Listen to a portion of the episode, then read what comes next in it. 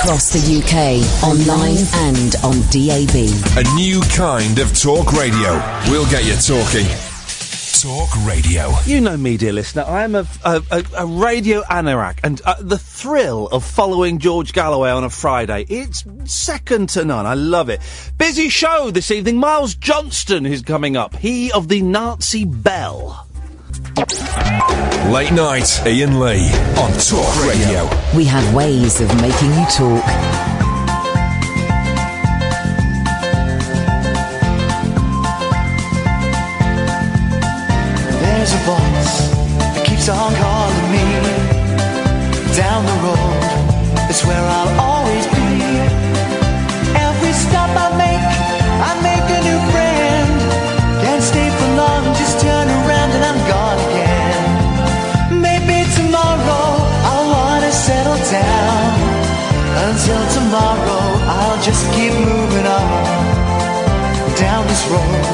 That never seems to end when new adventure lies just around the bend. So if you wanna join me for a while, just grab your hat, come travel light, that's old style. Maybe tomorrow I'll wanna settle down. Until tomorrow,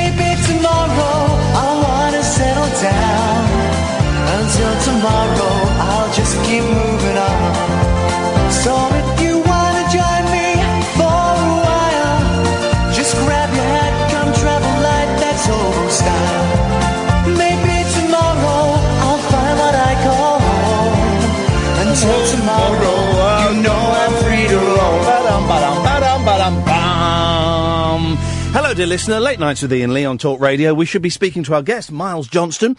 Um, but, but, but, but, but, we can't seem to get hold of him. Now, far be it from me. We're trying a new angle on Periscope. I'm going to move you around in a little bit so, because I've got my back to you and I apologise. Um, Miles, of course, speaks eloquently um, about um, well, uh, conspiracy. If I say conspiracy theories, that's quite a lazy shorthand, but you know what I mean by it. Miles, I think it would be fair to say, um, is a believer that perhaps we are not being told the truth about certain things, that there are dark, mysterious forces at work. If you remember last time he came on, we spoke for an hour about a gentleman, I think his name is Max Spears, Max Spires, Max Spears, gentleman um, who investigates these kind of things, who died suddenly abroad. And um, Miles is convinced that Max was, was murdered by um, black magicians. Um, he also came on and spoke about super soldiers, um, and the Nazi bell and all kinds of weird and wonderful things. Stuff that I didn't know about at all. Um, stuff that I don't know if I necessarily believe in, but it's certainly worth talking about these things and certainly worth hearing other people's um, opinions. And I found Miles absolutely fascinating. It was like sitting at the feet of a grand old storyteller, and I thoroughly enjoyed him um, telling us his things. Anyway, Miles is booked to come on tonight at ten o'clock. Um, and I've been talking with him on, over over Facebook, and it's, it's all been confirmed and stuff. We're trying to get hold of Miles now, and we can't get hold of him now. What does that mean? Has he forgotten? Maybe. Technical problems? Yeah, possibly. People don't want him to speak and tell us the truth? It's worth thinking about, isn't it? So, we don't know. So, we're going to keep trying, Miles. I've messaged him. He's not replied to my message. Um, I've posted on his Facebook page just to let him know, and we will keep our fingers crossed, and we will hope and pray that everything is all right with him, and that he hasn't been silenced. Interestingly enough, actually, I did see something on his Facebook page. Um, let me see if I can find it. Uh, let me find. Um, oh, so there's a there's a film coming out actually about Max um, Spiers uh, on BBC. It's going to be um, tomorrow. Oh, tomorrow. It's on tomorrow night uh, on the BBC. Um, four episodes. But he also posts something. Here we go. Friday at 10 p.m. Join Iain Lee in conversation with Miles Johnston on Talk Radio. So he knows it's happening. Um, but he posted something about um, the truth being out there and that his life could be in danger. I'm trying to find that. Um, um, I'm trying to find that post on his Facebook page because it, it, it, it is actually it's quite chilling. Um, just bear with me a second, dear listener. You know what this show is like. We like to show you that. No, I, I could uh, talk to a caller and while we do this, but I like to show you the workings out. I like to pull the um, the curtain to one side and um, show you what's going on. Oh, I can't find that post. Isn't that interesting? Isn't that interesting? Anyway, fingers crossed everything is all right with Miles. He's been messaged. Um, he has been called.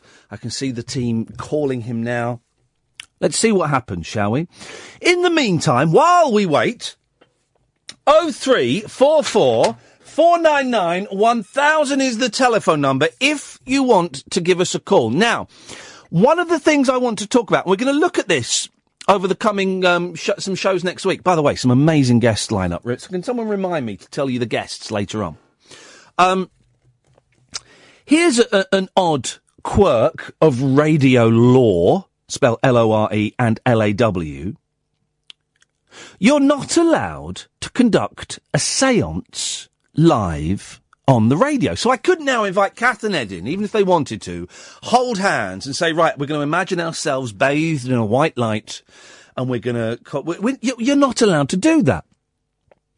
I couldn't bring in a Ouija board, for example, and say, right, well, I've got the Ouija board and I've got the planchette, the pointer, and we're going to try and see if we can contact the dead.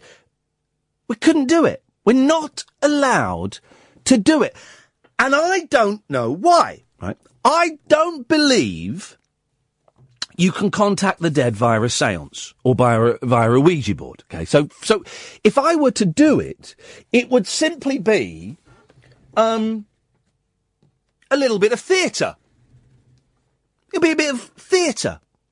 Little, a little play, a scene, right? If you go on to Amazon and type in Ouija boards, they're listed under toys and games. It's owned by uh, Waddingtons.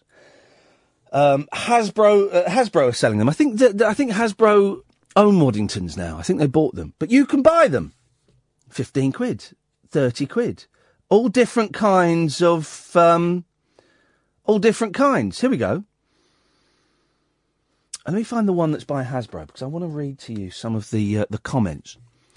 And yet, and yet, and yet, and yet, we are not allowed, for whatever reason, to get buy this Ouija board for, for thirty five quid by Hasbro from Amazon under toys, chil- children's department. Bring it in. I'm not allowed to play a children's toy on the radio. If I did, it would be an Ofcom, right? An Ofcom is the regulatory body that governs radio. I've never had an Ofcom upheld, okay? Some people make Ofcoms because they're, they're, they're thoroughly offended or upset by the show. Some people complain to Ofcom because they don't like me and they want to, you know.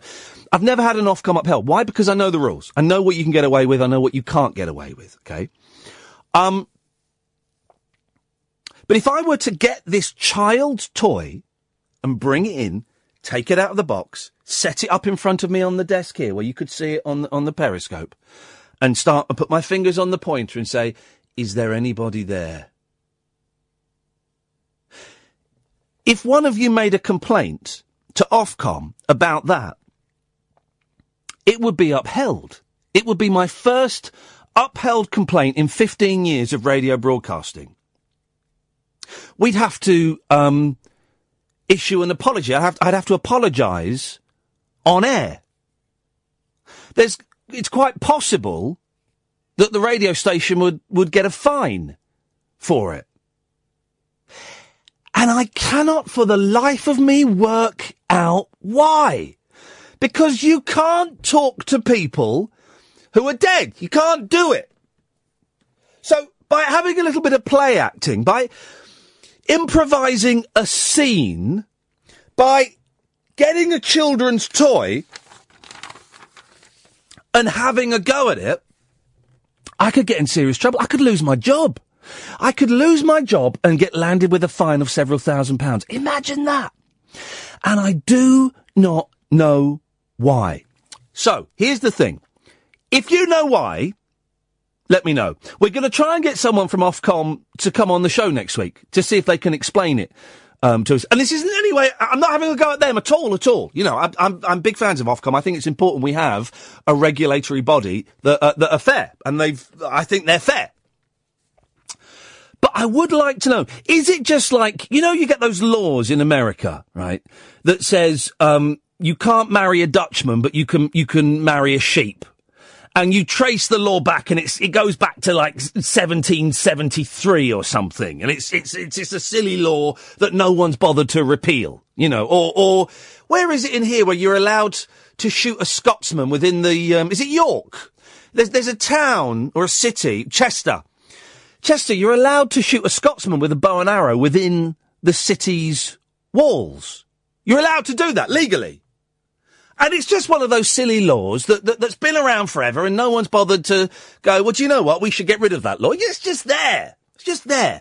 And so I've got to think that in their infinite wisdom, the reason that Ofcom would um, um, throw a paddy uh, if I had a seance is it, it's got to be one of those old rules from I don't know, the 1930s. Kath, can you see when Ofcom was set up, please? Because I'm saying the 1930s. I can't imagine they've been around. I'm going to say that, I'm going to guess that the regulatory body was formed in, I'm going to say 1968. No, I'm going to say later, 73. Because before that, when was it, Kath? She's going to type it on to my screen. 2002, flipping heck. Because of course in the 60s, 50s and 60s, it was the Lord Chamberlain, wasn't it, that would have monitored things like that. The, the, the, the very same reason that books like Lady Chatterley's Lover got, um, got banned. Is it the Lord Chamberlain that, that was responsible for that? I'm, I'm tiptoeing around the edges of my social history. Um, and, and they would have been responsible for anything that was, was obscene, that was broadcast on television or radio or, or, or published in books.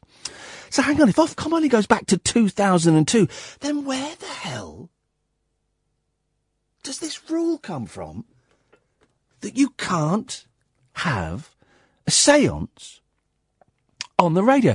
Do you remember we went to a haunted pub? Me and Kath went to a haunted pub. Some of you were, were, were good enough to, to pop along and, and, and um, support us there. We were allowed to broadcast from the pub. We were allowed to record a seance going on, but we could only have broadcast bits of it. So where does this come from? How does this work? Why is that rule there? It's not because there is something in it, is it? Is it? No. It can't be. It's something we're going to look at um, over next week because I find it fascinating. Absolutely fascinating. But saying that, if you want to call in tonight with your stories, it's a Friday. It's, um, you know, it's the weekend. Weird things happen on a Friday night. If you want to call in with your stories about seances, about Ouija boards, about the time you and your mates thought you'd, you'd light a candle and sit in a circle and hold hands just for a laugh, about going to see a medium, can you give me a call? I think it's appropriate considering our guest, Miles Johnston, who has been booked for, for a few days, who knows about this show, who is a speaker, he would say, of the truth. Seeing as we can't get hold of him, mysterious circumstances? Yeah, it might be, might not be. Makes you think though, doesn't it? Makes you think that someone who speaks out about unusual forces and great mysteries someone who is booked to come on this show isn't around, isn't answering the phone. Oh three four four four nine nine one thousand. Oh three four four four nine nine one thousand is the telephone number. I want to hear your stories about seances and Ouija boards. Late night conversation worth losing sleep over. Iain Lee. On air and off the leash. On Talk Radio. We have ways of making you talk. I'm reminded, of course, that you can't broadcast the hypnotists. Uh, the, the part of the hypnotist show where they put people in a trance. And I can understand that because the listener, the theory is the listener might go into a trance. You know, I used to be a stage hypnotist. You know that, don't you? When I was at college in, uh, the, the, in the first year at university, um, one of the first act. I was always kind of fascinated by hypnotism. Alan, I'll come to you in a bit. Oh three four four four nine nine one thousand. Uh, I'm on a bit of a roll though, guys. So just stick with me. If you're watching on Periscope, by the way, you'll see books by three guests we have coming up very, very soon. So there's a little. You can have a look at those. Um, but I kind of always wanted to learn how to be a hypnotist. And uh, my first year at university, one of the first acts that was booked was Hugh Lennon. Hugh Lennon was this hypnotist, right? And I was there, man. I was there, front row, watching it. And he invited people, obviously, to come up on stage. I went up. I got hypnotized. I was out for two hours. I've got it on video as well. I must let me dig. I'll dig that out and put it on. Put bits of it on YouTube, not the whole thing. Got it somewhere. I was hypnotized for two hours, and it was the most. It was the most wonderful feeling. It was like being. Okay, here we go. so basically, what happens is you, there's there's about twenty of you on, sixteen of you on stage, eight of you on seats, eight standing up, and you get to look up at a dot and you look at a dot on the ceiling, and he tells you you're getting sleepy and your eyes are getting heavy. La, la, la, la, la. You do all that kind of stuff, and then he sort of as, as the, the first half an hour is the hypnotist weeding out who's going to go under and who isn't going to go under, and I went under, and it, the feeling it's the most extraordinary feeling. It's like being stoned, right? It's like being stoned, except when you're stoned, your mind is kind of all over the shop. But when you're hypnotized, your mind is focused on one thing, two things maximum, but generally one thing. And it is the one thing the hypnotist tells you. So when the hypnotist says, when you hear Jailhouse Rock, you're going to become Elvis, that's it. That's the only thing you can focus on. You, you can't focus on anything else. When the, the my favourite trick to do as a hypnotist, and I never tire of seeing this, is when the hypnotist says, when you wake up, you're going to forget the number seven. And it's such a joy to see someone completely oblivious going, one, two, three, four, five, six, eight, nine, ten. And they don't think anything's wrong. And then they get to count their fingers. And they go, one, two, three, four, five, six, eight, nine, ten, eleven. It's such a joy to see. Now, here's the thing. Here's the thing, right? You don't.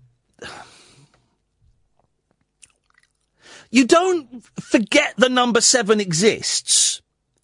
It's just kind of, um, oh, it's so hard to describe. The number seven is just a bit, it, it, it- it's just sort of moved into a different place. If that makes sense. Of course it doesn't make sense. I'm trying to explain a really abstract concept. You know that th- there is a number seven, sort of, but it's not important to you. There we go. It's not important to you. It's not relevant. So you kind of just push it out of the way. What's important is one, two, three, four, five, six, eight, nine, ten. That's what's important. And being hypnotized is such a joy. I loved it. And here's the thing. After the show, I sort of became a bit of a, a, the sort of, you know, you're a talking point for a couple of days because you're the guy that went up. What did I do? I, I was Elvis. Um, there's the the thing where he becomes invisible. Uh, I can't really remember. It was 20, 22 years ago. Sweet Lord. 23 years ago. And um, afterwards, you, you know, people wanted to talk about this stuff. And I became obsessed with it. And I managed to track down the video of it, which featured um, Hugh Lennon putting people under, so I could just watch again and again and again how he did it, and I was timing it, and I was uh, watching what he was doing with his fingers and how he clicked his fingers, and I was watching where he stood, and I was watching how sometimes he'd just drop his voice for no reason and go quite quiet, and then he'd get a bit louder again. Watched all of that, um, and I learned how to do it, and I got a book. I got a book, and there were two pages in this book. I got my friend Simon, and I read these two pages of this book to him and he was under. He was out. It was a joy. And so I did it for quite a long time. And me and my friend Michael Armit, the gentleman who filmed um, that Hugh Lennon escapade, um, was also at the college, a year or two above me, I think. Um, he now works at the BBC. I think he works, he, he, he produced Crime Watch for a long time and then maybe the one show, I don't know. Um, but lovely gentleman. And we worked up a hypnotism act and we would go to pubs and clubs and say, do you want a hypnotist show this evening? We'll do it for 75 quid.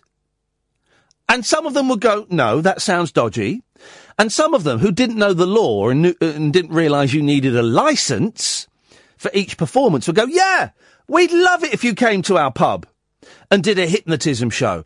And let me tell you, dear listener, there is nothing more, and we were like, we were 21, 20, 21, kids, kids. I remember for some of them I wore some um, clear glasses to make me look more intelligent. There is nothing more frightening. We lost, we had a call there. I don't know where that call's gone. We'll get, get them back. There is nothing more frightening than standing in a pub in front of 200 people, inviting people up on stage and only four people come up, knowing, knowing, knowing you've got to keep one of those people on stage. Because if one of those people doesn't go under, you're screwed. You haven't got an act. If one of those people doesn't go under, you've got to go, well, thanks very much, guys. Um, that's not worked. Uh, and you've wasted 30 minutes of people's time in a pub. Imagine. So you, you're literally, you're standing uh, in a corner of a pub with no act, inviting drunk, rowdy people up on stage, up on stage, into the corner of a pub, people who want to prove that you can't do what you say you can do.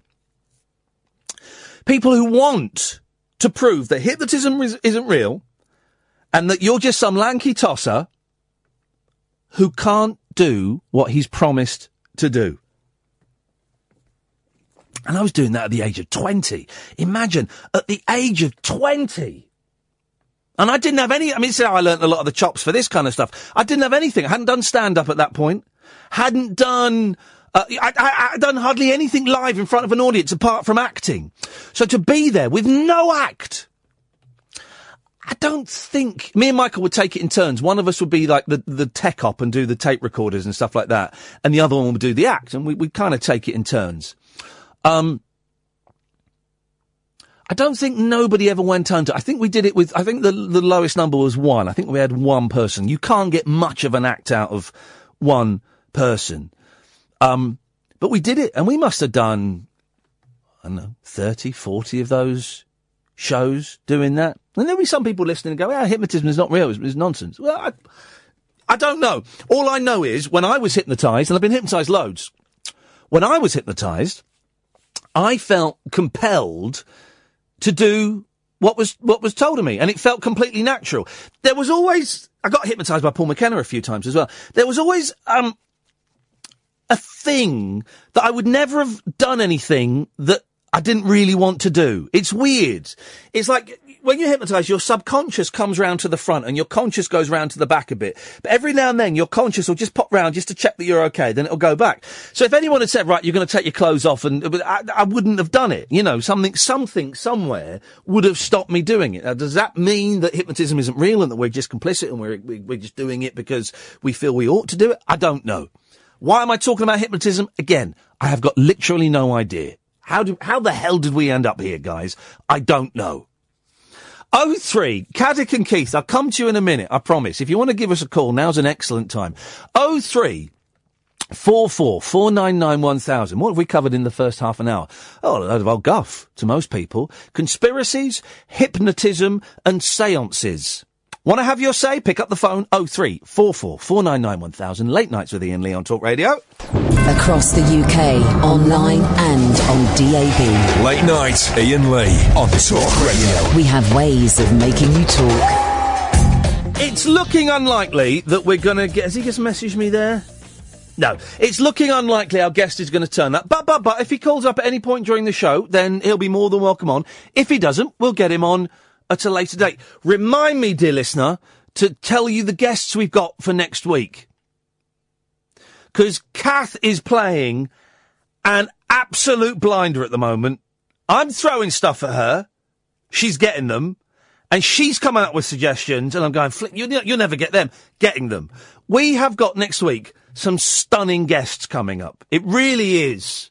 We, we, we've, we've gone up a gear in terms of guests, and it's cracking stuff. Keith! Hello. Hello, Keith. Hello, Keith. Hello, Iain. Keith. Hello. You okay? I'm good, Keith. Are you okay? Yeah, very well, thank you. Uh, first thing, hypnotism. Yes. I got hypnotised, but I didn't think I was being hypnotised. But then afterwards, Oh. I had been hypnotised. What, what, when, when, how did this happen where you didn't think you were being hypnotised? um, this was, I could remember exactly what they were saying the whole way through. But then when I went away, I felt relieved, if you see what I mean. Relieved? Um, uh, I, didn't, I didn't, as in, I, I was hypnotised. My, um, I spoke to you before, anyways. I have problems like you do, Yeah. depression, etc., etc. I'm suffering really badly at the moment, so much that I can't even be touched by anyone. Yeah. Um, Hey, well, well done for uh, picking up the phone then, Keith. um, when I got hypnotised, it was when my sec- this deep deep depression started because my um, second son um, was diagnosed with autistic Yeah. autism. So was my first son, but not as bad. The second son probably will never talk deep autism, if you see what I mean. Yeah. So I got um, a f- friend of the family said, "Oh, um, I do hypnotism. Do you want to come and do you know what I mean?" So I, I went and uh, I don't know. I felt relieved and it was lovely Yeah. afterwards. But I never thought I'd actually been hypnotised. The thing is, people think that when you talk about hypnotism, that, that you close your eyes and two hours pass and you don't remember anything. I, I after I was hypnotised the first, I remembered most of it. I remembered most of it. I was I was I was awake and I was conscious and I remembered most of it. You don't you don't black out, do you? No, exactly. But I was expecting to go to sleep, come back, and then everything's going to be okay, and um, job done. Yeah. How, But, how did um, um, how did your friend do it? Because everyone also another myth is everyone thinks you look at a watch. You no, can do she- it with a watch, but you, just look you at the have to- ceiling. She, she was saying just uh, pick a point at the ceiling, Yeah. and then um, you're walking down the road and into the bush and all this sort of stuff. I can't. I could, can't remember exactly Yeah. words for words, but um, and then you're going into a deeper sleep, deep sleep. But I could remember everything, Yeah. and I thought I can remember all this. And is it going to work? Is it going to work? And it did. It did work for a, while. Um, I certainly felt a lot better for the next month after. Yeah, I wouldn't suggest that, that uh, hypnotism is a cure for depression, but I, I, I can understand how it might be able to just shift things subtly for a little while.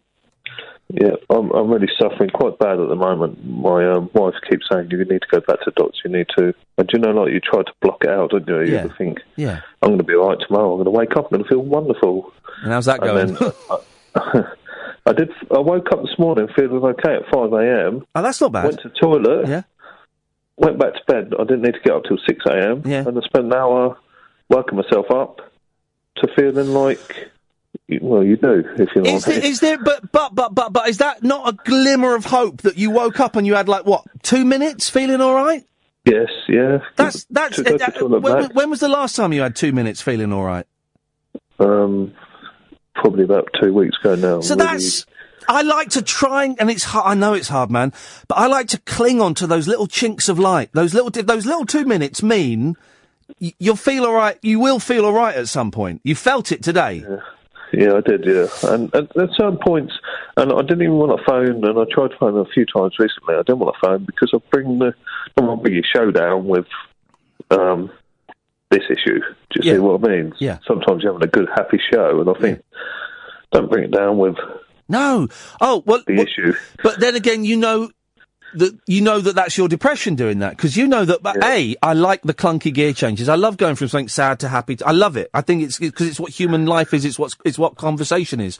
Um, but you know, ev- everybody's welcome here, brother. You know, feeling happy or Yeah. sad, everybody's welcome here. This is this is one of the few places where you, you, you know on the radio where you can come and share that stuff, and no one's going to go, "Oh, for Christ's sakes, Keith, pull, pull your socks up, mate." You know, because I get it. Well, that's what you feel. I spoke to my dad today. We worked together on the way to work. I said, I'm not feeling good. He's like, you'll be all right. Look at all, you, all your prospects you got. And you think, that don't help. Yeah. No, it doesn't help. It doesn't help. Someone saying to you, look at all the work you got booked in and all this and that. That doesn't help. No. Look, look at your family, look at your life, look at your car. That doesn't help. Nothing helps. It's just you're there, aren't you? And you can't move. I sometimes think that um, my life would be better if I got the sack from this job. Imagine that, right? This is the best job Yeah. in the world. The best job. It pays well. I'm allowed to do what I want. I'm having, I'm working with my mates. I get to do whatever I want. And sometimes I think, God, if I got, if I were only to get the sack for this job, then I could really focus on pulling myself together and trying to sort my life out. But that wouldn't happen. I'd just sit at home going, oh, I wish I still had that job. It, you know, it, and, and, and, and I've got beautiful kids, and I'm, I've got a few quid in the bank, and I got my mortgage statement, uh, annual mortgage statement, and we've paid off a bit more than I thought. All of this stuff is great, but it doesn't change anything inside, does it? Nope, nope. And it's uh, and trying to explain to people is a hard part because, like today, my wife went to see her friends at the calf, and the the auto gym went to nursery, and the two hours she was away, I just laid in bed. But I didn't sleep. I just laid there. Well, I didn't even say to her that I'd laid in bed. Yeah. I just didn't say nothing because uh, I knew she was back about three o'clock, so I got up and had a shower. Yeah, yeah. And it's just how I feel. It's tough. like- Here's, and, and here's the thing. You know, it is tough for the people that live with us as well, in in a, in a Yes, different oh, way.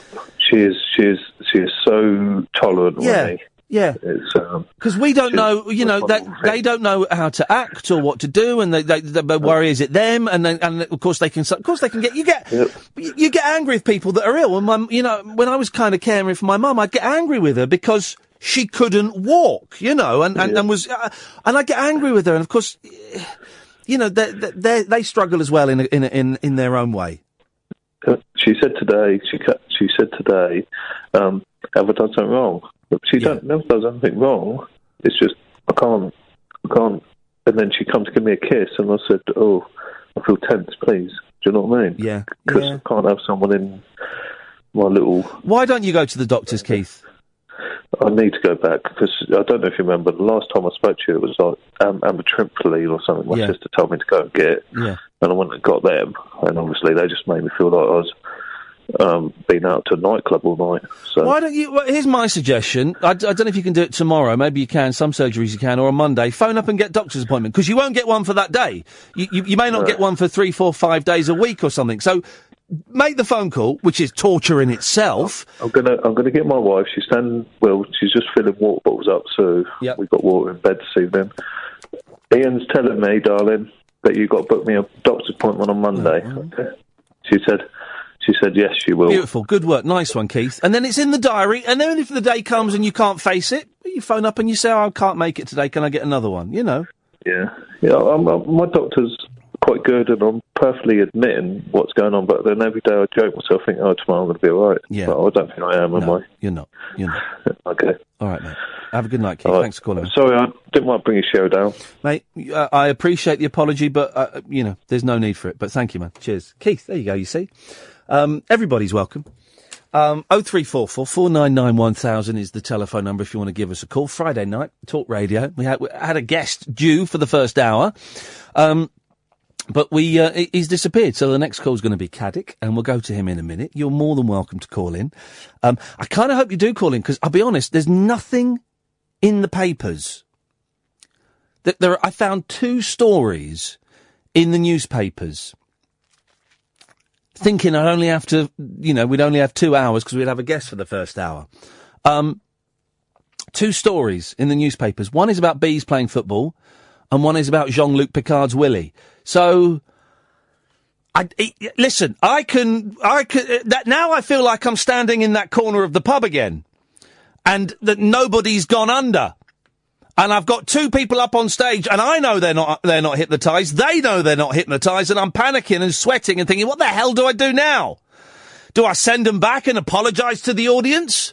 Or do I crack on and try and make something out of nothing? I feel like that. And we got the highest Periscope figures we've had in ages. You can watch the show on Periscope as well. 0344 499 1000 is the phone number. Your hypnotism stories, your seancey stories, your Ouija board stories. And just to remind you, because I think the waters are getting a little bit muddied.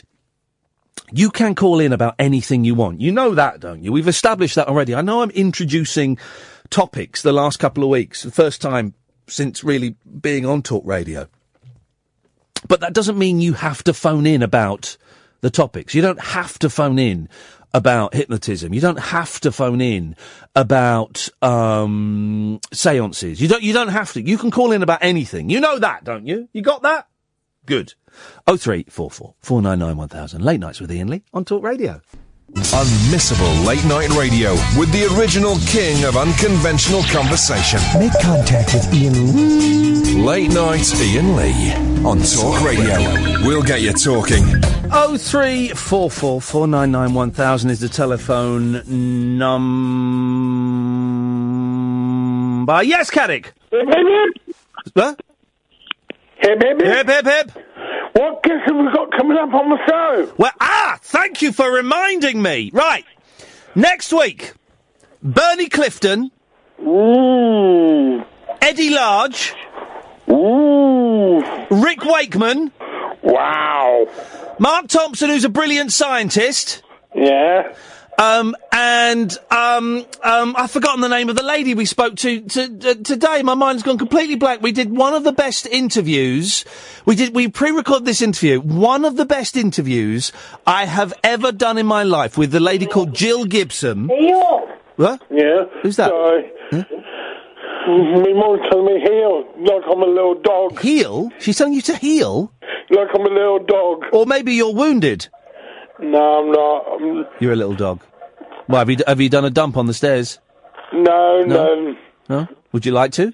no, uh, no, because we have to go upstairs, I mean, feet will get very messy. Well, you could step over it. I mean, how big is your dump? Let's not go there.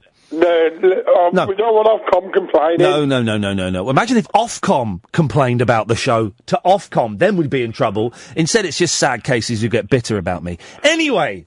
Oh, no, I've got some information about Ofcom, actually. Oh, go on, Cads. We actually started back in 1972 with the sound broadcast and that, and which led to the creation of the IBA. Right, you see? So, but then they became Ofcom in 2002. Before, it was the Radio Authority. Boom, Catherine. That was poor research on your part. Caddick has out-researched you, Boyle. Don't type on my screen, because whatever you, go- whatever you type, I'm not going to read it. Whatever you type, I am not. Go- oh my God!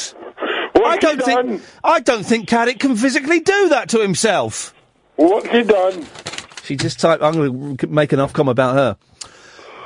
Ever been hypnotised? Oh, I, I've tried. I've tried to be hypnotised once. you've got to be intelligent to be hypnotised. Well, I've got, I've got, about- got the IQ of Stephen Hawking on a bad day. Yeah. What? I've got the IQ of Stephen Hawking on a bad day. That would still be really high. And I, would- and I managed to talk Japanese. I've never done that before. I bet you are. I bet you're like a genius, like the Rain Man. Yeah, I am. Yeah. Yeah. Do something genius, like. The Grand National winner from 1988 with Rhyme 'n' Reason, who was written by Brendan Powell and Dominic Ellsworth. Hang on a minute. Trainer. Are you saying, Cat? We're going to need some computer work here. Are you saying if I give you a year, you can tell me who the Grand National winner was? Right, from 1980 to the present day. Right. All right. Fact check this. Get your mic up. You're gonna. They're gonna fact check this. Microphone on, please. Right. Okay. From ni- only from 1980. You can't do before that. Not before All right, so- 1980. all right. The Grand National winner in 1992, please. That was Party Politics, owned by Patricia Thompson, trained by Nick Gaselee, written by Carlo Llewellyn, beating Romany King in second place, Laura's Beau in third, and Docklands Express in fourth. Can we, fu- we we are researching that? Have you typed it in? Someone's. Can you turn your microphone on? Can you can you repeat that, Caddick? Just no, to hang you no no no. You tell us what the answer is from your computer. That's how we verify things. Who was the the Grand National winning horse was Party Politics in 1992. Who came second? Romany King. This is incredible. All right, all right, okay, all right, Ca- uh, Caddick. Hello, Robert. 1999. Uh, Bobbyjo, first winner for Ireland since the 70s, beating Blue Charm in second, Call It A Day in third, and Addington Boy in fourth. That, That is correct. This is incredible. 1979. Uh, gone too far. I know, I know. Why is that the cut-off point, Cads? Because the year I was born, 1980. Right. Well, so you started absorbing the information from the moment you were born. Yeah. Hang on a minute. Robert, Caddick's brother. Hiya. Is this is this true? He can do this. Yeah, my little brother was reading newspapers from eight months old. No, he was not. He was looking at page three and thinking, "Mmm, lunch." No, seriously, Iain, my little brother's so clever, it's unbelievable. Who's got whoever's got their radio on? Turn it off because it's uh, Robert. Ro- yeah, because Caddick knows. Sorry, I've turned it off now. Sorry. Thank, thank you, Robert. Um, so, is, so you're so um, I'm, I'm going to call him Caddick, and I'm going to call you Robert, even though you're both Caddicks. Thank Um, you. uh, he- he- he's a genius, is he? He's quite clever, seriously. He's, um, not, I don't- I don't think many people know this, but my little brother is autistic. He was born two months early as well, premature. Yeah. And he's been, he, he went, he, oh, he's, he's done so many things. He's, we had a TV, this is how clever he was. He was one years old, and we had a TV where there was buttons on, and he learned how to lick, lick his finger, press it on a certain button. My dad was pressing the remote control, didn't realise that my little brother had wrecked this certain thing on the TV, so my dad couldn't turn the TV over. Hey, flipping heck! What what did you not want your dad to watch, Cads? Well, um, what year was that? 1981, 1982, he used to lick his little finger and wet the TV, so my dad couldn't turn the TV over, and in the end... Dad was probably watching BBC One, and I probably over the watching... remote, over where he was licking his finger on. I think it was the launch of Channel 4 I wanted to watch, wasn't it? Pardon now? I think it was the launch of Channel 4. Probably it was, yes, something like that. How come you not? Because I know you're into your horse racing, Cads. I know you you go, you go down and you like you like uh, you know having a little flutter now and then. Um, but how come you rem- do you remember all this stuff? Do you just read it and know it, or do you um, have to kind of read it over and over again and learn it? I read it and I absorb the information like a sponge. Beautiful, beautiful. Seriously, Iain, he's so clever, it's unbelievable. Robert, Robert, right? Yes, Iain. There's got to be a way that we can exploit your brother and, and make a million pounds each. We could do, There's but, got you know, to be. It's, it's, it's, I don't know, I'll have a... Yeah, we can, yeah, we'll do that. Let's let's exploit him and make a million pounds each. Yeah, of course. And, gi- and give him nothing. We'll give him nothing, Robert. I am in, you know. Oh, blimey! it could go on Eggheads or Mastermind and stuff like that. But only, but only for horse racing. No, Between- no, he, he did a competition the other week and he'd done The Simpsons and he got um, out of 11 questions, he got 8 right. Hey, f- well, And that was at the other place. uh, what other place? Another radio station. Right, bye bye. Right, bye bye, Caddicks. Both of you are gone. I'm not. I'm not. I'm not having that. Seeing other radio stations behind our backs, and that's something. Spoken to Alan for years. Never knew that about him at all. Isn't it funny? Thank you for that, gentlemen. I enjoyed that. Oh three four four four nine nine one thousand is the telephone number. Evening, George. Good evening, Iain. How's it going? Well, I'm I'm worried about our guest, Miles Johnston. I'm I'm worried that he's disappeared. Um, well, he could have been silenced by um, uh, security bods. Well, he, he actually he might have been. You never know. No. Well, you know what? It, it would be the perfect cover, wouldn't it? The, the fact that uh, he's a man chatting about weird things, uh, who bangs on about the fact that they're secret government bodies who silence people, and all of a sudden he disappears, and it, um, you know, no, just no, it would be the perfect cover for the governments to, you know, shut Can I down. just say, people are asking how do they um, email the show? If you go to talkradio.co.uk, there's somewhere there is a little button that if you that, that will let you email the show. Um, you click on that and you email, and it pops up on a screen in front of me, guys. And and, and Lane is saying, I want to know if this topic is too depressing or not. No, nothing. No, listen, just phone up, Lane. You put in. Uh, Pudding Lane. Uh, phone up. Everything, everything is is a okay, guys. You can call in about anything you want. Anyway, George, what have you called in for? Hey, are you ready for Sunday night? Dude, I am ready. Dude! I, uh, I had a quiet day at work, and um, I've sorted it all out. And this is what I was phoning up about. Yes. And um, yeah, I've got my little, um, you know, I've got a six, seven minute talk ready. Beautiful. But also, but it's a sort of visual Yeah. uh, thing, and I know you've got a screen for uh, performance. Yep. Ring, but I thought even better. Yeah. I've set up a group on Facebook. Oh. Uh, which is called Performance Ring Occult London. Oh, hang on a second. It's me- an open group.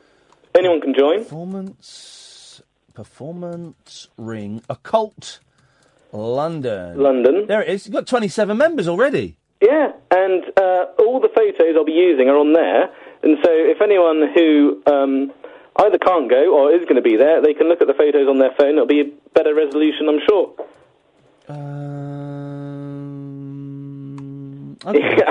I've approved you. I've, well, thank you. I'm in. I'm in, and um, I uh, I've just tweeted the link as well, so that people. Well, no, I haven't. I'm going to tweet it now. Hang on a minute. I, for some reason, I didn't press the right thing. Here we go. Well, that's good. I'm looking forward to your uh, your performance on Sunday evening. yeah, so, like, I, I, genuinely, I was doing it for about five or six hours a day, getting it, uh, myself all sorted with it. Uh oh, uh oh, uh oh. You might want to change something pretty sharpish on that uh, Facebook page, George. Oh, God, what's I can happened? say this now because she's out in the um, bathroom. Mm-hmm. It's not Kath Boyle. Oh, yeah. It's Catherine. Okay, sure. She gets a bit. Oh, she gets fun. Yeah, I know, mate. That's a that's a that's a bad start. When we when we uh, when we mark the acts at the end of the evening, um, as we do, I don't know if we told everyone this this one's going to be a competition, and we'll be scoring them. And uh, if you do badly, we're all going to point at you and laugh. I'm joking. Um, but uh, yeah, you don't want to call her Kath Boyle on a Facebook page. She'll get. She's just heard me. She's going to be unhappy. That should be that should be gone. Let me uh, have a little refreshment. Ah, perfect. Well done. Yes, George. yeah, and uh, yeah, and uh, uh, well, and so essentially, those are the photos I'll be going through. There's a little description of each one. I'll be elaborating a little bit further as we go through. So there's, um, uh, yeah, there's there's more fun to be had. Love it. Yeah, It's so going to be. Go- it's uh, fun. th- I'm- this is the most. Uh, this is. Hang on. The most underprepared, the least prepared I have ever been for a performance ring. I'm not even sure I've emailed everybody to let them know that they're performing. I think I. You got an email, didn't you? Oh yeah, a couple of weeks back. Yeah. Okay. Did you not get one this week? Oh, I might have done. Well, I'm I'm in the middle of you know getting moved out of house and stuff. I'm uh, I'm about the most unprepared for. Uh, It's going to be it's going to be a good old night with with all the acts Yeah. there in the audience. It's going to be about uh, close on to hundred people there. Um, it's going to be hot, um, but it'll be a laugh. You know, it'll be a laugh, and um, you know, I, I, we, we'll try and we'll try and get a game of iPod roulette this this week because we don't know. We, we keep saying we're going to do iPod roulette. So if you're coming, dear listeners, bring a bring an iPod or an MP3 player, and you can have a game of iPod roulette against me. And um, Kath and the audience will be the judges. Catherine. well, I can say Kath, but you ca- you can't type Kath. Okay, sorry. Yeah, no, you- you- you don't apologise to me. Apologise to uh, the lady. I apologise to. Okay, someone's saying, why did you never take up the guy on his offer of punching in the face a few months back? I did, and we've recorded it, um, and we're just trying to sort out the legals of, of if we, we if we can play it on the air. Probably not. Can we sneak it in a podcast? I'd like to do that. My boss is not keen. If not, we'll release it independently as part of the rabbit hole or something. That, that that's that's has happened, and that will be that you will get to hear that at some point in the next few weeks. George, I shall look forward to seeing you on Sunday evening and shaking you firmly by the hand. Do you want to know something? I've got people uh, uh, waiting to join the group as we speak. That, that it, that- that's success. That's success. I hope they're listening to this radio show. Uh, Pete, psychic, psychic Pete. Oh, and Russell, stay there. I'll come to you after the news because otherwise you won't get a fair crack of the whip. If you're coming to Performance Ring on Sunday, uh, I think there are a couple of tickets left. On if you go to ticketsource.co.uk slash Iain Dash Lee, same place to buy tickets for um, the Rabbit Hole. Um, which is at the end of March uh, in London and May the 6th in Manchester. Ticketsource.co.uk slash Iain Dash Lee. Um, this is going to be the last performance ring we do for, for a while, for probably until the summer. At the earliest, at the earliest, because we want to focus on uh, the rabbit hole, and we've got an idea for, for screening a film that we want to do at the, the Regent Street Cinema. So I don't think we're going to be doing any more performance rings until June at the earliest. June at the earliest, maybe even a bit later. And my thinking is, the next time we do a performance ring, that we um, we go all in. We put all our chips on black, and we we uh, hire like a small theatre or something, and, and we do that. I think that might be nice, like a little I don't know, 500 seater. I don't know, something like that. That's that's kind of my thinking at the moment. But uh, um, it is all due. Uh, you know, it can all these things can be changed at any moment. I've really hurt my neck today. I don't know what I did, and it's and I'd forgotten about it until just then, and suddenly my neck just went. It's gone a bit funny. Never mind. Um, well, we managed to fill an hour of radio, despite the guest that we had booked not being available. Um, until I hear from Miles that he is okay, I'm going to remain open-minded as to why he was unavailable. Um, he is a man who likes to speak the truth. He is one of those people that likes to draw back the curtain on, on how he thinks the world is actually being run, and he's known about this booking for for a few days now. We've we've spoken about it quite a few times on Facebook. And I don't want to say I'm worried that he's not answered the phone, but I have to be honest, I am slightly concerned that he's not answered the phone. I just think it's a bit weird and a little bit unusual. Psychic Pete, Russell, Cleo, stay there. Come to you after this, 0344 499 1000, late nights with Iain Lee on Talk Radio. Late night, Iain Lee on Talk Radio. We have ways of making you talk. Well, I'm not the kind to kiss and tell, but I've been seen with Farrah. I've never been with anything less than a nine. So fine, I've been on fire with Sally Field, gone fast with a girl named Bo. But somehow they just don't end up as mine. It's a death-defying life I lead. I take my chances. I die for living in the movies and TV. But the hardest thing I ever do is watch my leading ladies kiss some other guy while I'm bandaging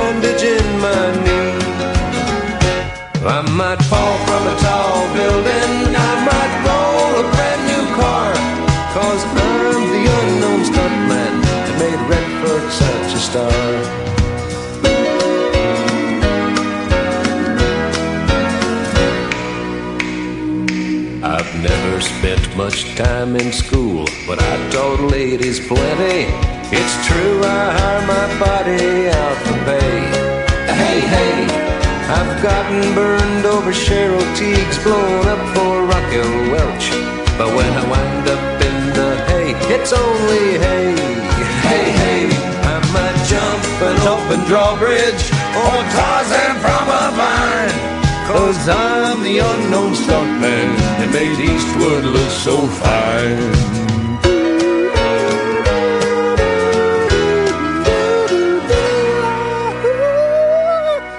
So you can buy Ouija boards on Amazon. They are filed under kids' toys. They're in the kids section. Absolutely true. Made by Hasbro. I couldn't use one on the radio. Why the hell not? Why the hell not? Why can't I? It's a toy. It's uh, it's make believe. It's fantasy. It's the same as getting two action men or, or, or, or Lego. It's imagination. It's not real. The Hasbro Ouija board only gets two and a half stars on Amazon. Let's read some of the reviews, shall we? Angie, one star. Do not waste your money. The board is like sandpaper.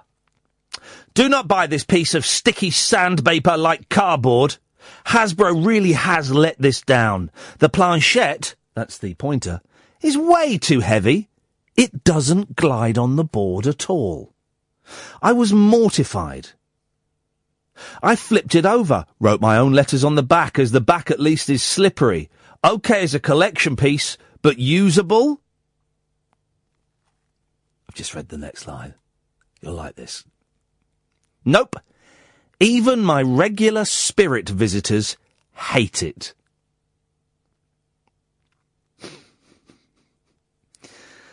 Sean Kershaw, one star. Completely unusable. Avoid. The planchette sticks and doesn't move across the board, so this is impossible to use. Very disappointed. Anonymous, one star. Looks great, but. Great new design. However, the board is way too small and very rough. The planchette is far too heavy, so will not glide across the board at all. Kind of sticks to the board, which defeats the object of the game. Good as a prop or for a Ouija board collector. What? Don't expect this to work. I'd su- I'd suggest getting another board if you intend to use it to actually contact spirits. Miss Marks, one star. I have had contact with evil spirits and bad things happened. Please do not buy this game. I have had contacts with evil spirits and bad things happened. This should not even be for sale. Please don't mess around with spirits. Now, if I remember correctly, if you click on the person's name, you can see what other things they've they've bought and left reviews for. Nope, that's um, nope. But she has got some slippers on a wish list. Okay, I wonder if um, Angie's bought um, any other bits and pieces. Oh, um, scooter grips and a bicycle bell. Digital recorder. Um, let me just read a couple more. I love these. Two stars. Walker. Looks great, but. Oh no, we just read that one. Hang on. So let me, just- let me, uh, let me just go and have a look at a couple more of. Uh, the, let me, I'm just looking at some more um, reviews, Psychic Pete. Okay. Okay. Let's go to the one star reviews. Uh, oh, Chris, I think, is being slightly tongue in cheek. Spirits don't talk to me. Offered my soul and everything. Um, it's um, my ten-year-old son saw it advertised and asked me if he could have it. I didn't believe that it was a real game until I googled. Completely irresponsible, Hasbro. Um, Mr. V. Trekiokas. Do not buy it. It is more than a game and can be lethal to your body and your soul. Ah, souls. Um, Psychic Pete. Good evening. Good evening, Pete. How are you tonight? You should know that if you're psychic. Well, I know you're having a really good day. Okay. you ever used a Ouija board, Pete? I use it all the time because I'm a paranormal investigator as well. Oh, look at you, fancy pants. I know. But I thought, so, okay, so what, what does the Ouija board do, in your opinion? Uh, it's not the best tool when it comes to uh, the, the the events and stuff like that. It's seances and noises that are always better. Yeah, yeah. How do you do a seance? Uh, Obviously, uh, here's the thing: we're not allowed to do it on the radio, squares. But how do you do it? Right. Well, look, I've got a good story from a seance. Go on, fella. in- in- Let's uh, have it. We were up on Pendle Hill. Yeah. And we were talking to the witches. And I'd had an operation on my shoulder, and I shouldn't have been out. I shouldn't have been driving, and my arm should have been in a sling. Yeah, yeah. And I asked for spirits to raise arms, and my arm started lifting all the way up behind my head. And at this point, I was panicking. Yeah. And I thought, okay, don't drop it. No. And the witches lowered it down nicely. Yeah. And then uh, told me physio on Monday what had happened. Yeah. She showed me the notes of the operation. Yeah. And I shouldn't have been able to get anywhere near there till 12 weeks. Yeah. And it was physically and humanly impossible. Isn't this funny? Because this ties in with something I was talking about in the last hour. One way, when you are hypnotizing people, one way to see who's going under and who isn't going under is you say, in a minute, when I tap the back of, you've got your palms in your, in your lap, when I tap the back of your hand, whichever hand I tap is going to start to feel lighter than air and you're going to imagine a balloon is tied to it. And you won't resist it and you won't fight it, but you're going to feel your hand just start to float up, float up, float up. And the higher it gets, the sleepier you get. And the high, sleepier you get, the higher it gets. And you'll see people's arms start, start to float up like that. So, I would argue, Pete, with my um, realist hat on, that that was just the power of suggestion. The power of suggestion raised your arm. I, I can accept that, and I like to debunk it. But it shouldn't have happened. I'd had an operation. Yeah. And it shouldn't have got there till 12 weeks. and this was four. Yeah, well, well, I got so you thought. Well, sometimes doctors don't get it quite right. They always give a, a worse or best case scenario. When they're talking about healing, they give a worst case scenario. When they talk about dying, they tend to give a best case scenario. So you know, y- y- your maybe your arm was okay. Like you said, you you you said you, you'd driven there. You managed to drive there. Yeah, but what happened was when I went to see the physio, Yeah. she lifted my arm and she couldn't get it no further than straight ahead. I was near enough crying in pain. Okay. Okay. Maybe the cold air. Maybe you were um, relaxed. Maybe, maybe, maybe, maybe, maybe. That's it. It's all maybes, isn't it? And that's the whole thing. There's no evidence either way, and that, that's what I like. I like to be debunked. Yeah. Here we go. Listen, here's a review. Here's a review that someone's just tweeted me. I know two lads who played with one of these. The shed they were playing in caught fire by itself. I also knew a married couple who played with one of these. It brought poltergeists into her house, which picked up ornaments and smashed them on her walls. She was that scared they had to move house 10 miles away. They became Christians after that. Well, I've never known that happening with the Ouija board. No, because it, it's a, it's a bit, it's, you can't talk to dead people with a Ouija board, Pete. I've, I have had it again where it has worked. and I've had German airmen come through from the You've Second you've had World who? War. German airmen. German airmen? German airmen? Yeah. Did they bomb your mum's chip shop? Don't. Oh. Don't. Um, well, but but but did they though? It's someone pushing them, and again, it might be someone doing it subconsciously, but it's someone pushing them. Again, it's a trust thing. If it worked, because it was spelling out in German. I can't speak a word of German. Yeah. But what came through was the German's name, Yes, Fritz. the number on his plane, where he was going to, and where he'd been from. And who? and it was all correct. Who were you doing it with? This was a long time ago. This would have been other guests on the paranormal event. Okay. I want to come on a para- it can be done. I want to come on a paranormal event with you. I'd love you to. I'm doing it. Me and me and Kath come. We can sort it out. What what kind of stuff? What what? what so you, you go on? Um, you go where witches have been uh, been hanged. What other stuff do you do? Well, mainly what we're doing at the moment is we're at Gloucester Prison. Oh, really? I was in Gloucester the other day. We're at Gloucester Prison every month, Yeah. and it's amazing. What what what day of the week are you doing it? It's normally a Saturday night. Mate, I'm going to pass you back to Catherine. You're going to swap email addresses. Well, ser- seriously, we want to come down. We'd love you to. Pete, nice one, mate. Thanks for the call. I appreciate that. We'll have some of that. We'll have some of that. Why not? We'll go down and record. Gloucester Prison. Beautiful. Sounds like a fun night out. Can I take a flask? Am I allowed to take a packed lunch and a flask? That's that's the key question there.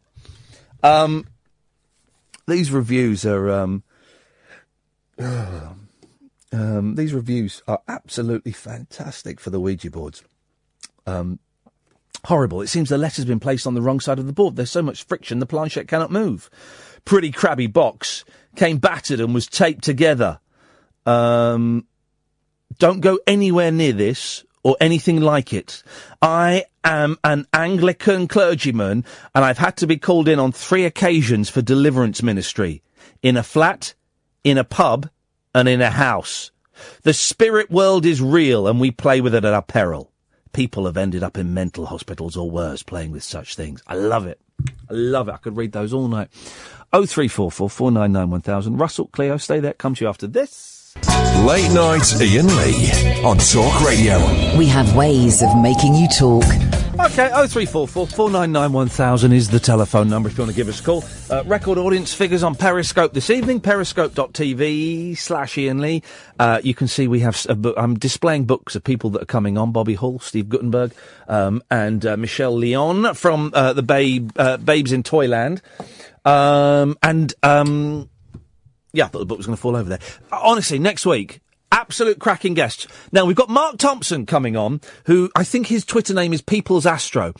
Um, and he's a scientist and he does brilliant science shows for kids. But I took my boys to see him in half term and honestly, uh, I could have gone without the kids. I could have quite happily sat there for an hour without. In fact, the kids got in the way because I was all over the place. I couldn't believe it. They- Absolutely brilliant. He's coming on uh, on the show on Monday. Um, and it'll be really good if you've got kids or elderly people with science questions. They can be, and you, you know the show. They can be stupid or they can be, you know, clever. Can you record them? Just 30 seconds, no more than 30 seconds. And if you email it to me, Iain at iainlee.com. It's working now. The email was down for a couple of days this week. It's working now. Iain at iainlee.com. And we'll play the best ones to him. Uh, uh, I can't play mine because they're on the phone, but one of the questions my boys ask is, um, Mark, can you make cheese disappear? So that's kind of the level we're at. You, that, you're starting at a very low level in terms of quality science questions, okay? So you can work up from that. Next week we've got um, Rick Wakeman, we've got Eddie Large, we've got Bernie Clifton, we got oh we've got loads of people, absolutely loads. We, we're really hitting a real nice little rich pocket of uh, top quality guests at the moment. Russell, Hi Iain, how you doing? um, all right, thank you, Russell. What you got for us? Um, well, I want to talk about a dark subject. Uh oh. Um, yeah, bring me down on a Good Friday. It's not Good Friday. night. And on a Good Friday. Oh, just a night. good, Good Friday with a small G. Yeah. Yeah. Okay. When is Easter Um, this year? Do we know? Because they keep. How? Here's the thing. There was a talk in the um, the church last year. Were talking because Easter's a different time of year. Every you know, it's, it's a different day. They were talking last year, and I love this. Of make giving Easter a specific day, like Christmas Day is December the twenty fifth, so we know it's December the twenty fifth. I don't know if Easter's in March or if it's in. I've got no idea. March, April. I don't know what month it is. And the church were talking about settling on a day so that that day would be Easter. I wish they'd do that. I wish they'd do that. It would make life so much easier. And I'd wish they'd get rid of the chocolate Easter eggs. What the hell are you talking about, Russell? It's killing people. How? What? You Chocolate Easter eggs are killing people? Diabetes. Oh, well, that's their problem. How is it? Oh. Where's their problem? If they know that they shouldn't be eating chocolate Easter eggs, I don't. How many Yeah, deaths? you have you have chocolate bars. Why? Yeah. Not What? Yeah, but no, bars. no, no, no. Why not East? Why not chocolate Easter eggs with chocolate bars in a plastic bag inside them? That's what I'm talking about. And boy, oh boy, how disappointed was I when a, a kid when you get a Smarties Easter egg, right? And you crack it open and there's like a tiny piddling bag of Smarties. No, no, no, no, no. Fill that egg up with Smarties. So you crack it open No, and no. Smarties start pouring out. You cut a little hole in the bottom so they start dripping out. You hold it above your Well, head and you, shake have a it Crazy. You or have a, or a cream egg. Russell, for- Russell, you get you get a Cadbury's cream egg Easter egg. It's the size of an Easter egg, but it's a cream egg inside. You cut the Oh, top off with a knife and you get it, scoop it out with a ladle. You are a pervert, Russell. This is good stuff. You're making me sick. Good. Anyway, what you got for us, man? Um, I was watching BBC. Um, is this daytime? Uh, it's an old guy and a middle-aged woman. An old guy and a middle-aged woman on BBC Daytime. I haven't watched t- uh, t- TV. Is, it's not the property program, is it? Um, it's a it's a midday kind of morning show. Yes, midday morning. Yes. Um, they were talking about suicide in Uh-oh. in yeah. I touched. Uh it. oh, here we go. Um, no, but this is worse. Yes. They were talking about a seven-year-old child coming home, telling his mom he wants to kill himself. Yeah, yeah. That's not right. Well, no, it's not right. But also, also, also, well, no, but hang on. Also, also, also, when you're when you're seven, um, you don't always understand the. You don't always have the the, the, the full vocabulary to express what you mean. So, a seven-year-old saying he wants Yeah, to kill himself, well, that's terrible. He may not have meant it in that way. Shouldn't be in his head. Well, no, but the, the, the seven-year-olds know the words "I want to kill myself." They know those words, and they put them in that order. Should not be in his his head. Well, but no, but, but seven-year-olds know the word kill. I'm afraid, Russell. I got a seven-year-old. He knows the word kill. And a 14 year old girl killed herself. Yeah. Because of online bullying. I've just retweeted. I've just retweeted Janey Godley, who, who comes on from time to time. I've just retweeted a video by her daughter Ashley um, about teenage uh, uh, suicide, and I've, I've retweeted it because I haven't seen it. I'm going to watch it after the show, but I trust Janie. If she if she sends me something, then it's it's it's probably worth having a gander at. So I've just retweeted that. Um, but yeah, no, suicide, uh, teenage suicide is a huge problem. It really upsets me. Yeah. Because, you know, I'm a touchy person. I I get touched easily. Sorry? I get touched. Yes. Like You're emotion emotionally. You mean emotionally? You don't Yeah. mean physically? Yeah. Yes, yes, yes. No. No. Like, that really, really upsets me. And it's not even an Irish person. Yeah. I'm Irish proud, but that's. Well, you, we can mourn. We can mourn. We can be upset when people pass of any nationality, can't we? And it's, it's really, really upsetting me. because they don't realise Yeah. they have a bright future ahead of, ahead of them. Well, but but they they don't. th- But they don't see it like that, Russ. in order to get pa- to get to where God leads them, Uh-oh. They have to overcome obstacles like that, like bullies, like all that stuff. Why can't the world be good? Well, it isn't. Unfortunately, it would be nice if it was, Russell, but it ain't. It sucks for for a lot of people, and a lot of bad things happen in the world. But that the fact that you're upset by it and you're touched by it, so shows that your heart is in the right place and you are a good man.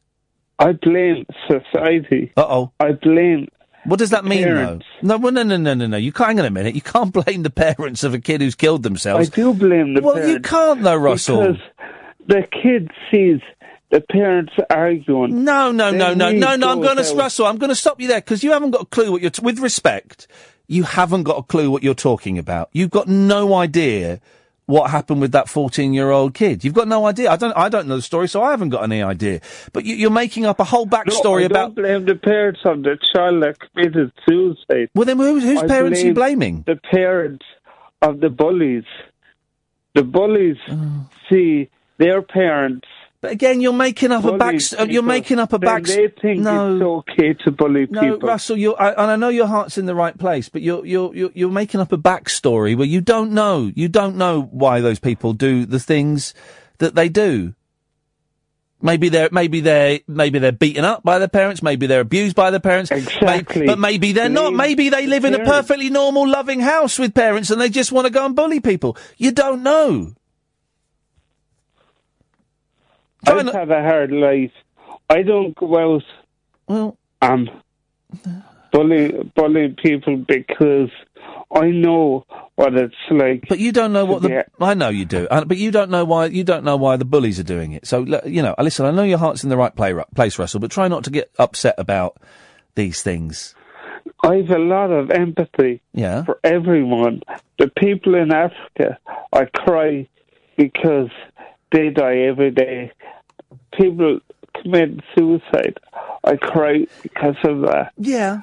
But, but you you all- kind of have to you have to learn to take a step back from it and, and try not to take it all so personally because if you were if you if you if you are aware of all the pain that exists in the world in, in one go, then your your head will explode. Uh, Well, but I came so close to death. I know, I, I nearly know what it feels like. Okay. All right, Russell. Thanks for calling, man. I'm sorry. That's all right. Don't worry. Thank you very much indeed. Oh three four four four nine nine one thousand. Yes, Cleo. Well, um, it's all good. Hey, clunky gear changes. It's all good. You get in there, fella. Well, I think I'll, I'll try and make this as positive as I can. Yes. Um, it involves mortality and um, Ouija boards. and not one hallucin um, hypnosis as well. Oh, bit yeah. of that in there. Yeah. Well, how do I start? I'll start like this. Go. In 2014, I died for three minutes. I had. Um, Did you really? I had pneumonia. What's that? Pneumonia. Right, but you said pen before it. It's got a p at the beginning for some reason. It's got what?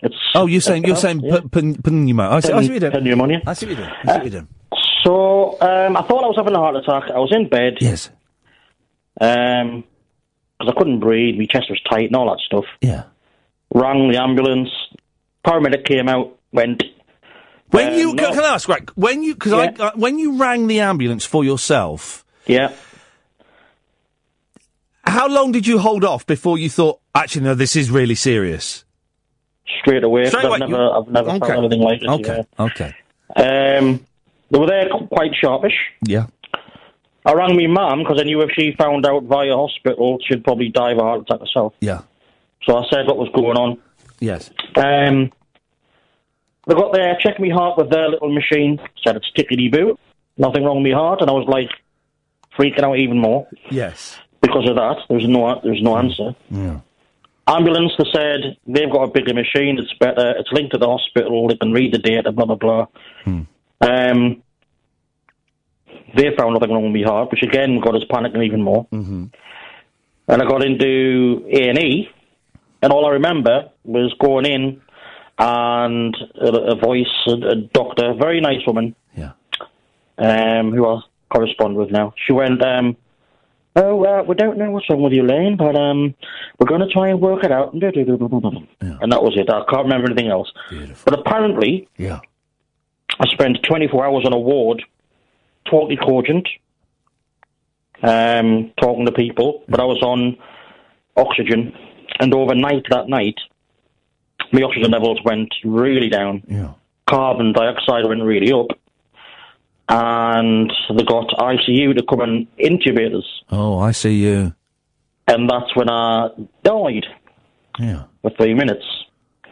Um, they reckoned I could have had like brain damage as a result, and luckily I haven't. He says. Um, but I was in an induced coma for three weeks, and the the, the whole when uh, when you see it on TV and they say, um, "Oh, you've got to keep speaking to them because they can hear you" and all that stuff, and you you can't because well, you got you can't really. I can remember moods. Yeah. And I can remember, I can, I could always tell when my family were there because they were really down. Um, because at one stage they were told to come in and say bye bye. I remember feeling no.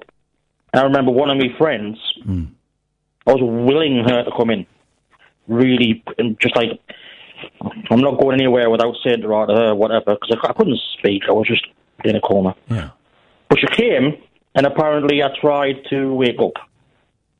And she ran out saying, oh, he's going to be fine. And the doctors were like, no, he's not. Family were like, actually quite angry with her. Um, but like, I can remember all this. Yeah. And when I came to properly, about two weeks later, I felt great. I was, Oh. they were crying and then, and I was tickety boo. Flipping heck. Um, I wondered, what, I was wondering what all the fuss was about. Yeah. Um, I do remember the first time I opened my eyes was pitch black at night in a, in a little ICU room. All these lights flashing and blurred vision and little bodies swishing past the windows, and I was utterly convinced that was on a UFO. I was like, wow, what it was class. I was like, this is a UFO. I'm in space because I was off me box on Yeah, yeah. whatever meds they used. Um, and yeah, so I, I, I, I, it sounds it sounds morbid, but I was utterly fascinated with what happened to us. Yeah. So I was keep asking the doctors, and they wouldn't really go into depth because I don't think they can at that stage because it'll freak you out. Um, I ended up on a ward, and I witnessed death. You'd, you'd make friends with someone, um, and within a day or so they might be dead. Yeah, yeah. Um, it was quite weird. You, you, you could even, after six weeks, I was in there for seven in total. after six weeks, you could sort of sense when people had died. Mm-hmm. Sounds a bit weird, but you sort of knew that. And everybody, you'd look at you'd, you'd look at each other and think, "Oh, he's gone." You wasn't, you couldn't, you had no real indication. And then the nurses would come in and say, "Oh, we've lost John. No, we've lost those lad called Terry, a sound lad," and quite weird. Yeah. Um, but what's more weird is six months later, you go back to ICU, with mate. You go back and see if you've got any questions, and they offer you to go around and see where you were and see the equipment because it's supposed to help with the um, what's the word?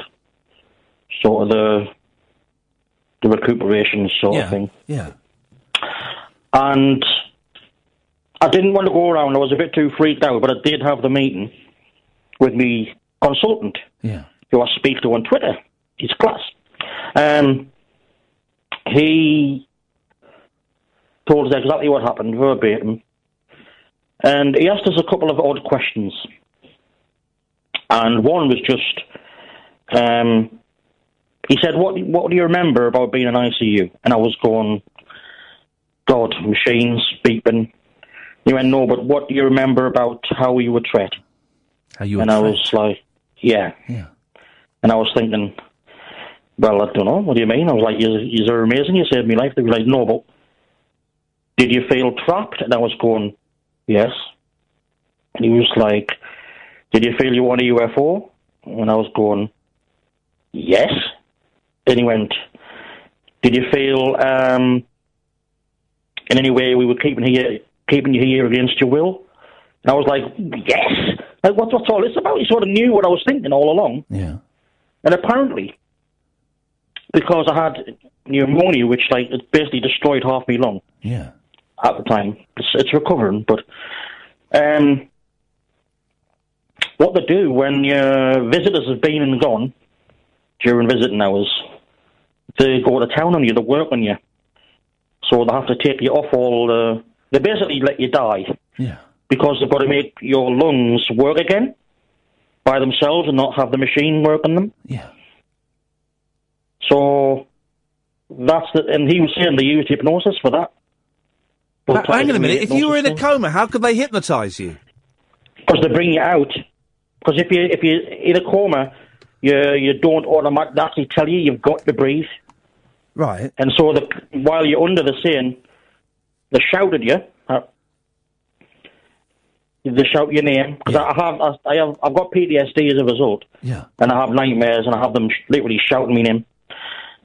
Um, and but he was saying, um, he, he was trying to be funny, and he went, "Have you heard of Guantanamo Bay?" I went, "Well, yes." He went, "You know, and it's a bit like that, but what are you doing to help you?" Because Hang on a minute. Where did the UFO? Hang on a minute. I'm confused. Where does the UFO thing come into it then? Were they hypnotising you to think that you were on a UFO? the, well, there he was saying, as long as you you don't really remember what we did. No. Said- What? They, he uh, said- they, they brought you out of a coma to hypnotise you? No, no, no, no. They do it while you're under, and they bring you out slightly to take you off some of the sedation, and they say, Yeah. "We're going to take the machines off. You're going to have to really try and breathe hard." And da da da da da. Like I couldn't. At the, before he told us this, I couldn't remember any of this. Well. And he said, "For the because I've still got it now." He said, "For a long time, you, you'll have flashbacks. You'll have possibly hallucinations." And you'll have nightmares. It sounds like Jacob's Ladder or something. Are you sure they weren't giving you LSD or something, to, co- conducting some kind of main, mind experiments on you? I'll tell you something, like, when I was in recovery, my mum and me stepdad came in to visit us. Yes. And my head was buzzing, and I was like, they were talking, they were in front of us, and all I could hear was, Yeah. I was like, I, I can't actually understand what they're saying. No. But I heard um, outside someone going, okay, one, two, three, jump. Come on, come on, one, two, three, jump. I was like, what, the hell is that? What is go- I'm getting confused now. Am I, have I, am I on LSD? What is going on? I looked out the window, and literally about three or four hundred metres away was Jumping a bloke. nuns. No, it was a bloke jumping his kid off the curb onto the uh, traffic island. Yeah. and then jumping these cliff. So and that you're was- saying you couldn't hear could what was in hear front of you, but you had super hearing. Yeah, yeah. And it's apparently it's perfectly normal for, for, the, for when you when you're in recovery. When you die and come back, you have superpowers for a short amount of time. Is that what you're telling me, Cleo? Drug drug induced superpowers. Baby, I'm there. Fan, thank you for that, man. I love that. I mean, you, obviously you had to die for it to be, become a story, but thank you. Drug-induced soup. They must have right.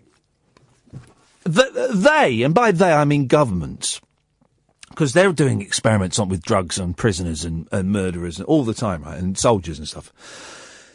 They must have drugs that give you like super hearing or super sight. They must do. They must. It would be. It would be easy, wouldn't it, to to increase the power of your hearing significantly via a chemical. You know, um, uh, uh, ecstasy was was invented by someone who was trying to invent a cure for the cold, and he created ecstasy. What was LSD? LSD was um, LSD was someone trying to create a cure for something. I'm sure. You imagine, you imagine taking that, going, well, I think I've got a cure. I think I've got a cure for the cold. Who wants to go first? Ah, yeah, I'll try it. Sure. Ten minutes later, I love you, man. I love you guys. Yeah, I want to dance. I want to, just let's just hug. Mm, Let's just hug. Oh, I'm a bit sick now. Um, 0344 499 1000 is the telephone number. Really looking for someone who's used a Ouija board, um, because you can buy them on Amazon for 35 quid. They're made by Hasbro. Um, but we're not allowed to do one on the radio. We've emailed Ofcom and hope, hopefully, fingers crossed, someone who, who, who will get that, who gets the show, will come on next week and, and, and tell us why. Or maybe, maybe they'll tell us that we're allowed to do it. Maybe they'll say, yeah, no, actually, you've got it wrong. We changed the rule in 2011, and you're allowed to have seances live on the air. You're allowed to use the Ouija board. Ouija, of course, we, ja, yes, yes, French, German, that's where the name comes from. Um, I've used one. Um, I used it with um, some mates over in Burnham Beeches when I was about 16 years old, and we got someone from the war. And then we asked Richard Kokowski, who was one of the Polish gentlemen we were with, to take his fingers off, and it stopped moving. So what that tells me is Richard Kokowski was um, possessed by um, someone from the war. Oh three four four four nine nine one thousand. Late nights with Iain Lee on Talk Radio. Late night, Iain Lee on Talk Radio. We have ways of making you talk. Oh three four four four nine nine one thousand is the telephone number. Catherine joins me in the studio. Word. You ever used a Ouija board? No. Well, Oh, go on. I was going to say no, but when I was in France once, I hung out with some very naughty French kids. It's and either they, yes they or drew, no. Well, they drew one on a piece of paper. That counts. I drew one on a piece of paper. Yeah. It counts. Counts. I mean, the board, i the board itself isn't sacred or blessed or anything. You know, it's just um, uh, invented. I think the Ouija board was invented about about 1912. I'm going to say, and I don't know where I've plucked that information from. Uh, maybe from the unexplained that I had for three weeks before I got rid of them again, realizing, well, this is just taking up a lot of room. I'm never going to read it, so I gave them away. Uh, what and who did you contact? Someone from the war? Uh, la guerre. Quelqu'un de la guerre. Well, in English, mate. Well, on- someone from the. We're from on English radio. Probably British. the war. I don't British know. radio. We were a little bit drunk. Yeah, that's the best way um, to do it. But yeah, we got one from because there was uh, off just off the Bath Road near where some of my friends lived. There was like a magical shop um, above um, a garage, and we used to go up there. But and it was scary because it was it was not like in a row of shops. It was sort of in the, in the middle of nowhere on this busy road, and you had to go round the back of this building and upstairs and knock on the door. Oh gosh. And that's where I first got interested in hypnotism because I saw they had a book on hypnotism. I was we were 15, we used to go there. But I didn't buy it. But um, but we did. We bought. Um, I, Wayne bought a Ouija board from there, I think. And what else? What did we buy? We bought some bits and pieces. We were all into that like black magic and stuff. We were into black magic at school. And Mr. Dunn, our deputy head, who was a very devout Christian and wore suits from the 1970s, um, he was furious. He was furious. And then he saw us. One, uh, Andrew, I'll come to you in a minute. And then he saw us um, playing with the hacky sack. Remember the hacky sack? Yeah, like beanbags. Li- little beanbag, and you had to kick it, and Yeah. uh, you had to, you couldn't, you, you you had to touch it, you had to keep it up in the air. Yeah. and um, we, he saw us playing with that, and um, we all got in terrible trouble. He thought it was a black magic thing. What? He thought the, he thought the hacky sack was a black magic thing. Gosh. We did all get called in to see him one by one because s- some reason in the f- fourth year, fifth year, um, we had to write reports on what we liked doing. Oh, I think we were writing CVs or something. We had to write down our interests, and uh, three or four of us wrote down. The occult. Yeah, black magic. That's going to get you a job. Yeah, yeah, yeah. And he called us in one by one to to to explain exactly what we meant and to warn us. This is a teacher uh, to warn us off because it could drive us insane or would damage us. Why? Why do some teachers forget what it is to be a young person so quickly? Yeah, I don't know. Um, let's go to uh, Andrew Weston Webb. Uh, hi, Iain. Hey, Andrew.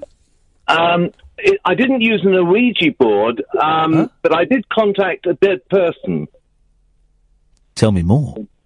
Um, it was about 18 years ago. He's he was a, uh, a three times published novelist, Yes. and he had personal problems, and he went and jumped off Clifton Suspension Bridge in Bristol. Oh, blimey, yes, I know the bridge. Yeah. Uh, yes, I'm afraid it's a popular suicide spot. Yeah. And I was very um, distressed by this because he meant a lot to me in my life. And I. Did you know him personally, or were you just a fan of his work? No, no. I he he um he was a a teacher, uh, but not a teacher in the, at a school. He was a teacher of um uh creative talents. Let's put it that way. And he'd improved my life no end, and and I was coincidentally um learning how to remote view. Now, the remote viewing is when you kind of get, if you, correct me if I'm wrong, Andrew, it's when you enter a meditative state and you are able to go anywhere in the world, anywhere in the cosmos? Well, it, it's called the theta state. Yes, theta. Uh, T H E T A. Yeah. And I'm not sure about the traveling in the cosmos, but I sort of focused my attention, and you can get some music that, that helps you to accomplish this state. Wow. And I had a conversation with him over 14 nights, and he revealed information to me that, because I wrote it all down, and I shared it with his surviving partner. And she said, "Well, how did you know all that? You know, these were sort of oh wow, these were sort of confidential, private details that he was telling me that I had no way of knowing." Yeah. Um, she raised a bit of an objection. She didn't really want it to sort of go any further, really. But I, I, I sort of feel there is something to it. I can't explain it, but I did definitely have this conversation, and it lasted for a, a fortnight. And this was after he passed away. Uh, he, this was after he passed away. So, and so, where were you? Where were you meeting him then? In this um, this this state? Where where where, was he? Well, it wasn't. A, there wasn't any sort of physical state. It was more sort of mental. It was. It was just as though we were chatting, like you and I. Yeah. Isn't that um, incredible? Have you um, uh, uh, have you you done these? Have you done this remote viewing since? I mean, could you, for example, um, come you know come into the studio remotely? I don't know whether I've still got the the music, uh, but I. the music. Hang on, Andrew. It can't be just the music that does it. What music is it? It, it's got a particular rhythm to it. It sort of helps with the brainwaves. Yeah. You see. Yeah. But, but um, prior to that, I had spent uh, an hour alone in the um, granite sarcophagus of the giant pyramid in Egypt. Yeah. In the dark. I was totally alone in the pyramid. Yeah. And I believe that I astro travelled. In the pyramids? in the pyramids, yes. I so believe you went to the pyramids physically. Yes. And while you were I... in there, you astro travelled to. Well, I believe it was the Pleiades. The what? Uh, a, a group of planets called the Pleiades, which match in exactly the pattern of the pyramids on uh, planet Earth.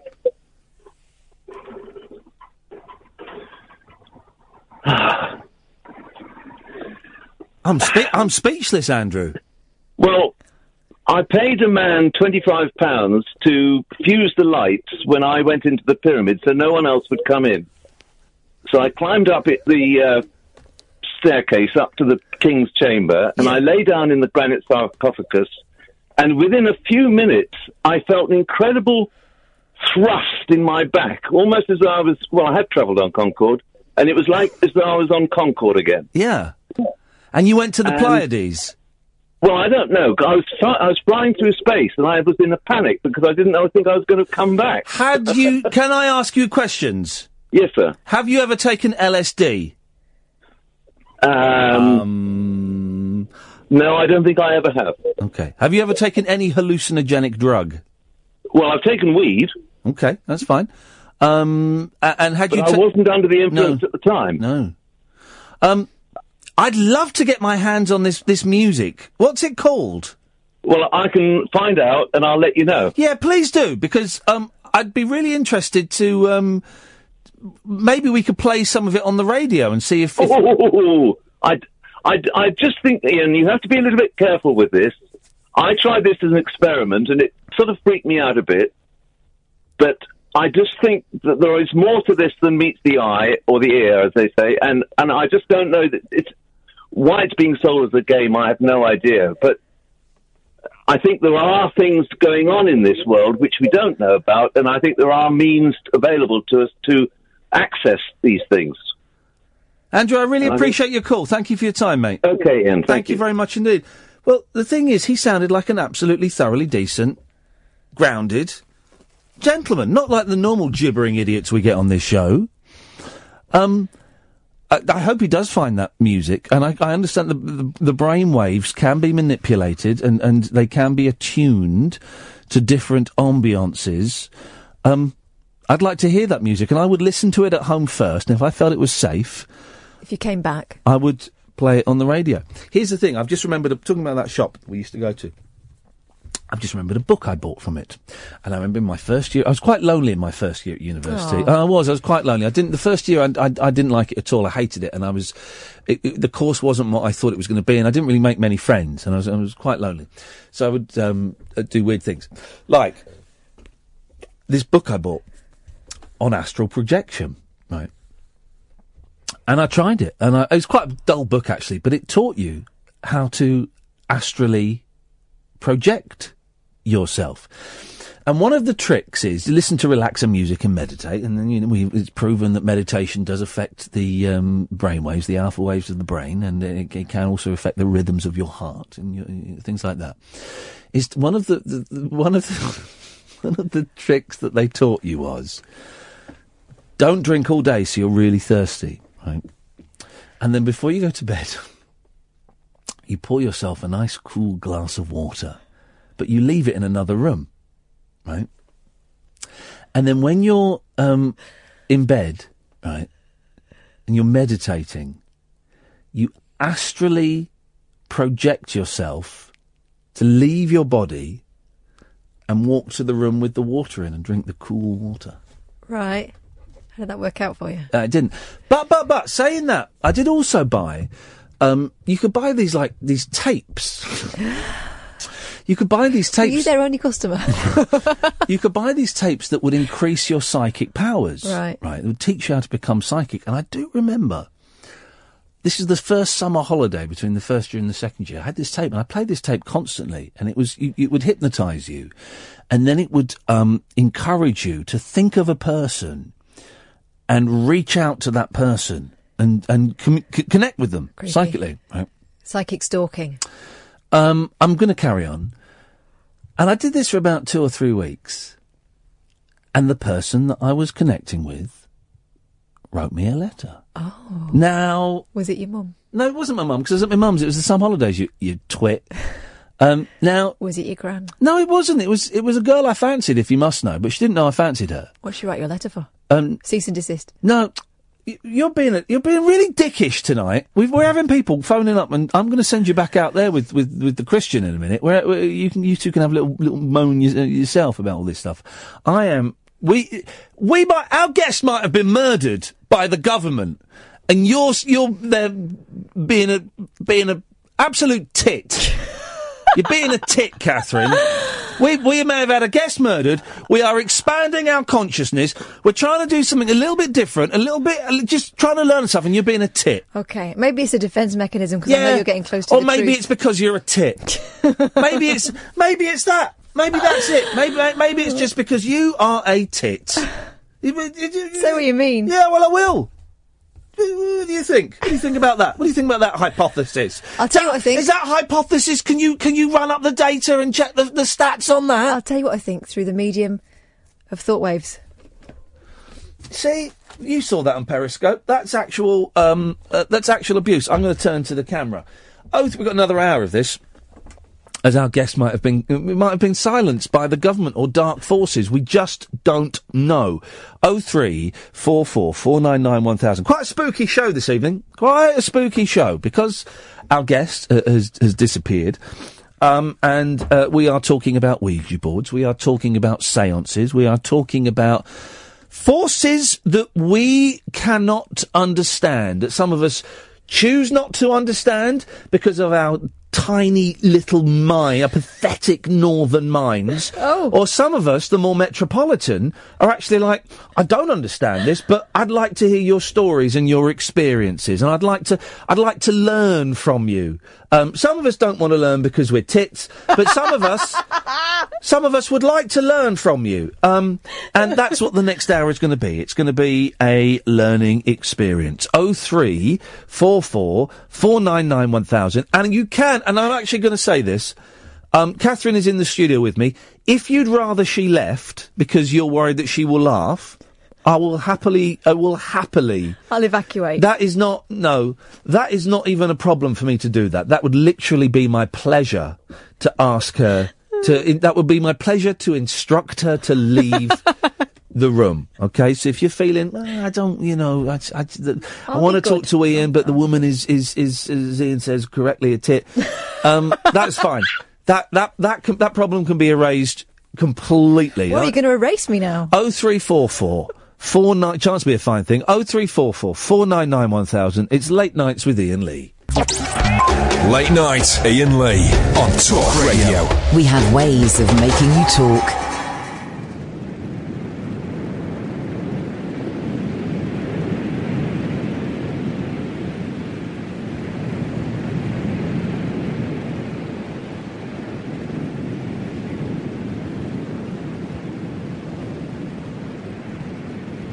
In this guided meditation, you will have an opportunity to relax your body very deeply, to calm and center your mind, and to go into an expanded state of awareness where you can ask for and receive messages that are important to you.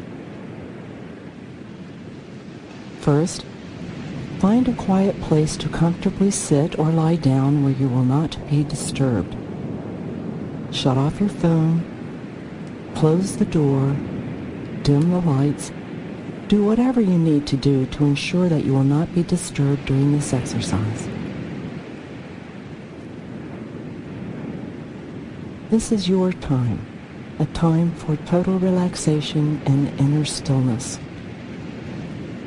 I will guide you through a body relaxation, Robert Monroe's affirmation, and then you will experience a free-flowing period of calming Hemi-Sync signals where you can perceive far beyond the limits of the five physical senses, where you can ask questions to which you desire an answer. Come, sit down. We just started.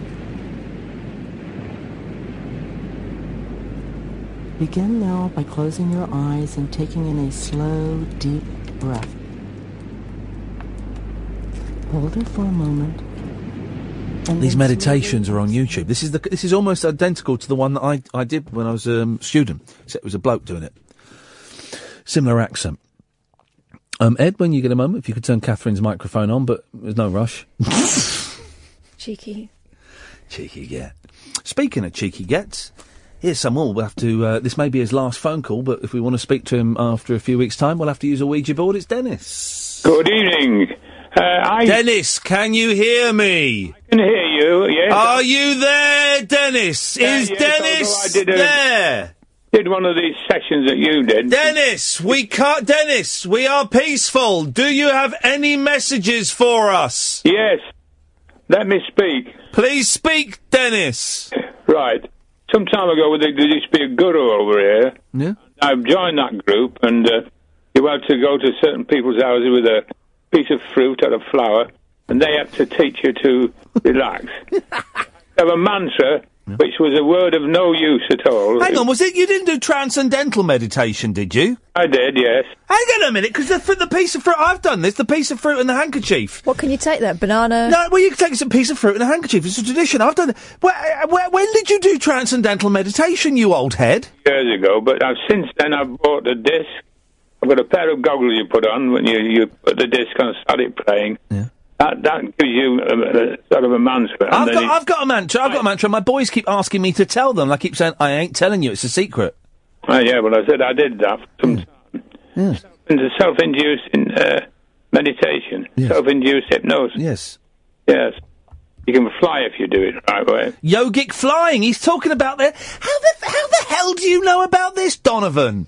uh, yeah, the yogic flying. Although I was I was disappointed by the yogic flying. If you've ever seen a video of it, it's not really flying. I've seen it. They like bounce around the backside. bouncing around and uh, bouncing around with crossed legs. Yeah. Yeah. Mm. but I do. I do still do it, Dem. No, I stopped doing it some time ago. I no. still do it. I still do it twice a day for twenty minutes. I tend to do it once a day, but I still do it. I have a little meditation. Just Well, I've clears got- my thoughts. Yeah, I've got this device, a pair of goggles you put on. Yes. And the disc. Yes. All joined together. Instead of going, the music, or, I can't remember which music, but you, the lights start flashing on and off, which also hypnotises you. Yeah. And you start counting backwards from 100, you know, that's the business. By the time you get to about 95, you're beginning to fade out. Well, exactly. I mean, you're probably a little bit closer to, to talking to the dead than any of us. Well, that's bizarre. But I bought a thing tonight to put by the side of the bed so that if I can't sleep, I press a button, you get either birds tweeting, oh, yeah. Water, water flush, not flushing because otherwise you're out of bed having a pee. Yeah, no, that's I know. Yeah, no, you can get those alarm clocks that do that, and then they can. Um, I was looking at getting those alarm clocks that wake you up with natural light. Yeah, I was going to do that, but then it's not fair on whoever you're sleeping with. is it? Well, also, I don't, you know, I don't have a day job, so I don't need to wake up. Very rarely do I need to wake up. I've got thin curtains. Yeah. Job done. It, I- I've got kids, so if I need to wake up, or even if I don't need to wake up, they'll wake me up. So that's that problem solved, then. But I go at two, I go to bed at two o'clock, and I wake at six. Pop up. My missus goes into the bathroom. Now, she could make a rubber dustbin clang. Yes. But there's a lot of noise on there. But uh, no, I'm, I'm up, breakfast, have a little This is the in thing that worries me about getting older more than anything else is th- th- you don't sleep as much because you don't need that much sleep when you're old. Well, ours is in the afternoon. I like sleeping. I've got some exercise machines as well, so me active, you know. Do you see what you don't see anymore? And I've been to gyms all across the world. You don't see um, chest expanders. Remember chest expanders? Yes, I've got a set of those. But they don't. You don't. In cartoons, you always trap your nip- your nipples or your chest hair. in Yeah, those. but I, I mean, I had some chest expanders when I was a kid, and you, no, Obviously. you, you don't. oh, shut up. Well, you you could have done with a set, but you don't. Um, I'm doing all right, thanks. You don't. Um, you don't see those anymore, and I wonder if that's because they were rubbish.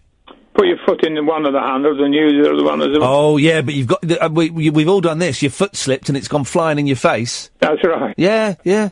Dennis, good to talk to you, man. Thank you very much indeed. Oh three four four four nine nine one thousand is the telephone number if you want to give us a call. Um, here's a story. I had a hypnosis um, CD for w- when I was pregnant. Oh, it's supposed right. to mean that it comes out like a wet right. seal, Oh, yeah. but it didn't. The drugs helped, but actually, I never heard that CD more than about ten minutes of it because it made me go to sleep every time. Yeah, great story. You're so rude. As You're so rude. chat show. Well, you you just mocked a bloke who's who t- went up to the Pleiades. I never. As chat show revelations go, John Luke Picard's admission on the Graham Norton show couldn't have been any more personal. Well, you need to listen to this show in the rabbit hole. If you want to hear personal admissions, Uh, It doesn't get much more personal. speaking of rabbit holes, I mean, yeah. Flipping heck. And though the BBC One programme is known for its adult tone, Jean Luc Picard soon regretted his candour. His name isn't Jean Luc Picard. That's well, I don't know his real name. Jean Luc Picard, 76, told how he mistakenly thought he was No, I circumcised don't believe it. for much of his life This is a Brian Blessed. until a doctor told him he was not. Now, I've never worked with Jean Luc. I've had no contact, but I do know. I, I do know. I, I did know a couple of people who were up and coming in the acting world, right? And Jean Luc would badger them or Hector, whichever one you want to go for, both fit. To um, this was a few years ago, but to be um, prominent and to speak out in favour of the Labour Party. Oh. The, probably the general election when the coalition got in. Um, he, he, he was badgering and hectoring a couple of friends of mine to uh, because they were celebrities to speak up in favour of the Labour Party. So you think that's got a connection with his um? Well, no, I'm just saying he's a, he's a he's a pain. um, he, he thought he was circumcised for much of his life until a doctor told him he was not. Jean Luc long believed he had undergone the procedure as a child, but that an intimate moment with his wife led to him getting checked out by a doctor. Oh. He told Norton, "No, see, I could probably do Jean Luc. Make it so, Mister Worf." So he says, "Make it right."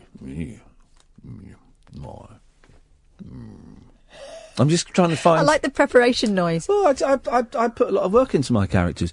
Um, let me find. Hang on a minute. Let me find a clip of him saying something. Hang on a minute. Hang on a minute. He's a Yorkshireman, really, isn't he? Yeah, but he's RP because he's been to RADA, Yeah, isn't posh. he? Um, um, Jean Luc Picard talking. Let's see what comes up. Um, here we go. Here we go. Let's have a look. Let's. Um, there's an advert coming up. Let's pass. Pause the adverts.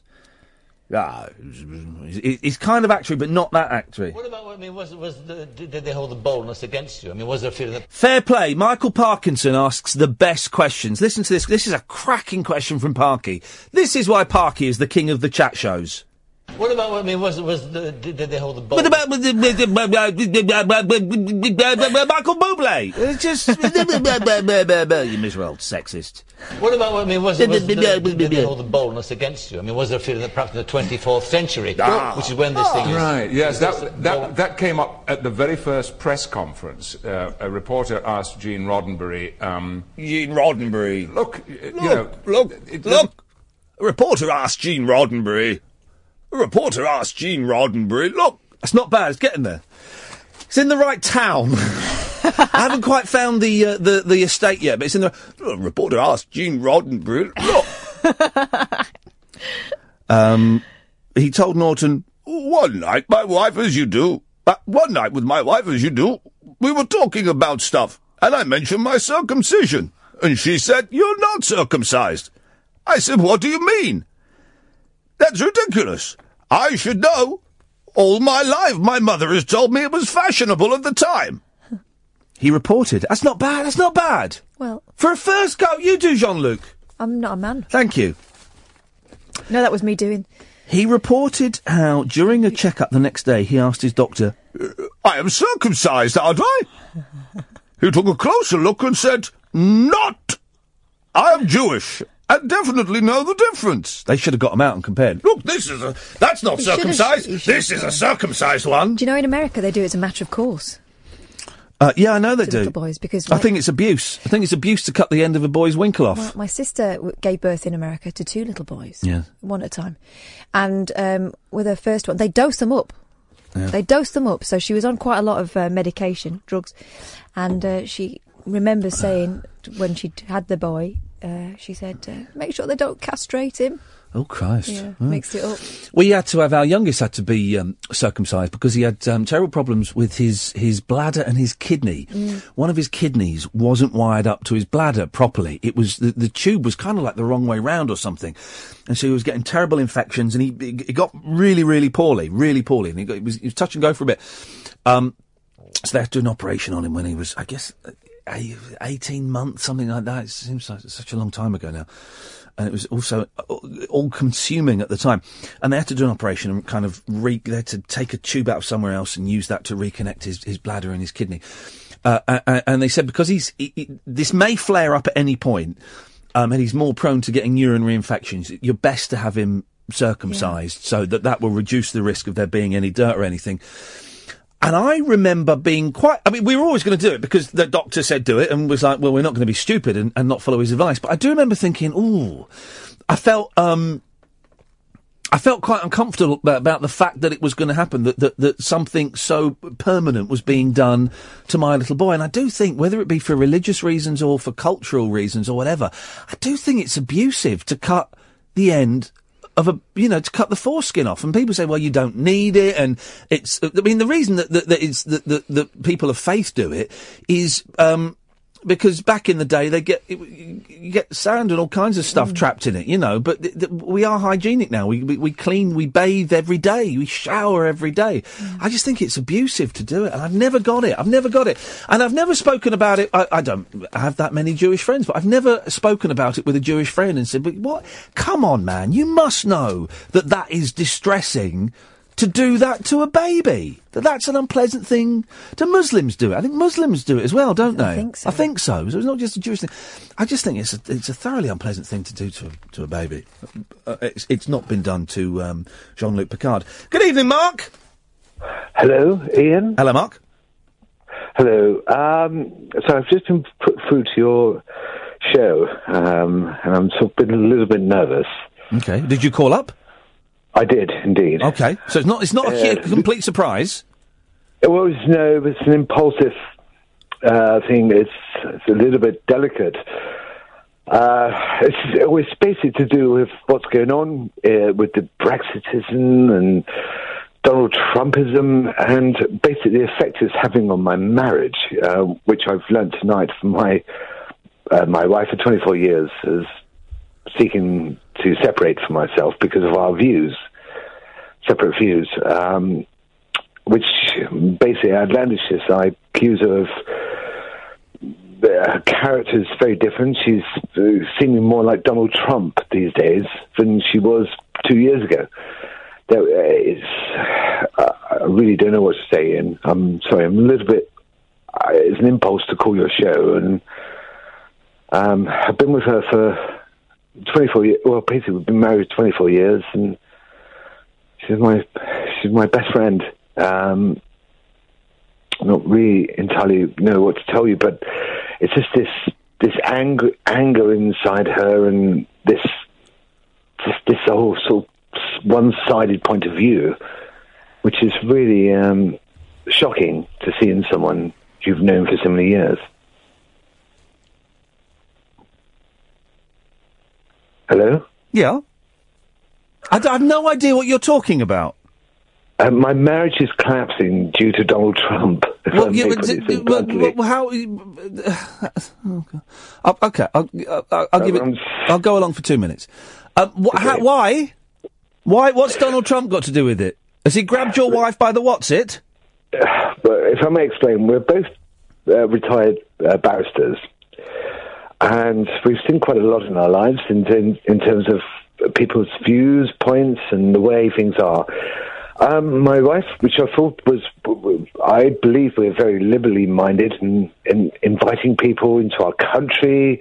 You know, a whole basis. I'm I'm Jewish, um, and my, my my wife was actually German. Um, is German, but her parents were. We're, we're both immigrants in this country, and uh, just to see the point of view of uh, What do you think about um, circumcision? why would you say such a thing? Well, because you, we, we were just talking about it while you were waiting to come on. Well, I apologise, Iain. I, I spoke to your researchers uh, on the phone and just asked them if it was appropriate to speak out. The reason why I wanted to call was. Well, what do you think about if there's any circumcision? other- I wanted, well, circumcision is a good thing. Why? Well, well, well, what, well because. I think it's abusive. Well, uh, depends if uh, uh, uh, depends on the size of your penis, and depends if. Uh, Well, so, you're doing, if you're, you're if doing it to skin is ba- too tight if you're doing it if you're doing it to So babies though, they've got small is penises. I- no, no, no. I do. I kind of see it, it, and this is actually wrong without a child actually having a, its own permission. Right. Are you to know- circumcised? Yes. Right. Uh, uh, uh, uh, and don't you feel that part of you is missing? Yes, and very metaphorically speaking, I, f- I find half the country quite missing, really, with this. We, I think we've been completely circumcised without really having our own permissions granted. So, uh, thank you for bringing that up. Really, You're very welcome. I just think I just think that, the kids I just think that, that that kids having a bit of their penis cut off. Um, I just think it's abusive, and I don't understand why Iain, any you're right. faith or, or, or, or cultural Iain, reason for Iain, doing it. Iain, I absolutely agree with you, and it's barbaric, and, and this is my point, really. It's not, we, is it? We are back in the medieval world. No, we're not. And these medieval. Where did you study law? Which, from circumcision to marriage Where did- convenience. Where did you is- study law? basis, but it doesn't believe in. It shouldn't be in this part of our society. Where did you study law? Why would you ask? Where did you study law? Iain, where have you studied law? I didn't say I was a barrister. I said I'm embarrassed. There was what, what does that have to do? with I'm just explaining about my second step. Where did you study law? My partner. Um, why are you asking that? Because I don't believe you I studied I, law. I, I, I, I- no, because I see where you're going with I it. don't believe you studied law. Why would you not even? Who's told you that?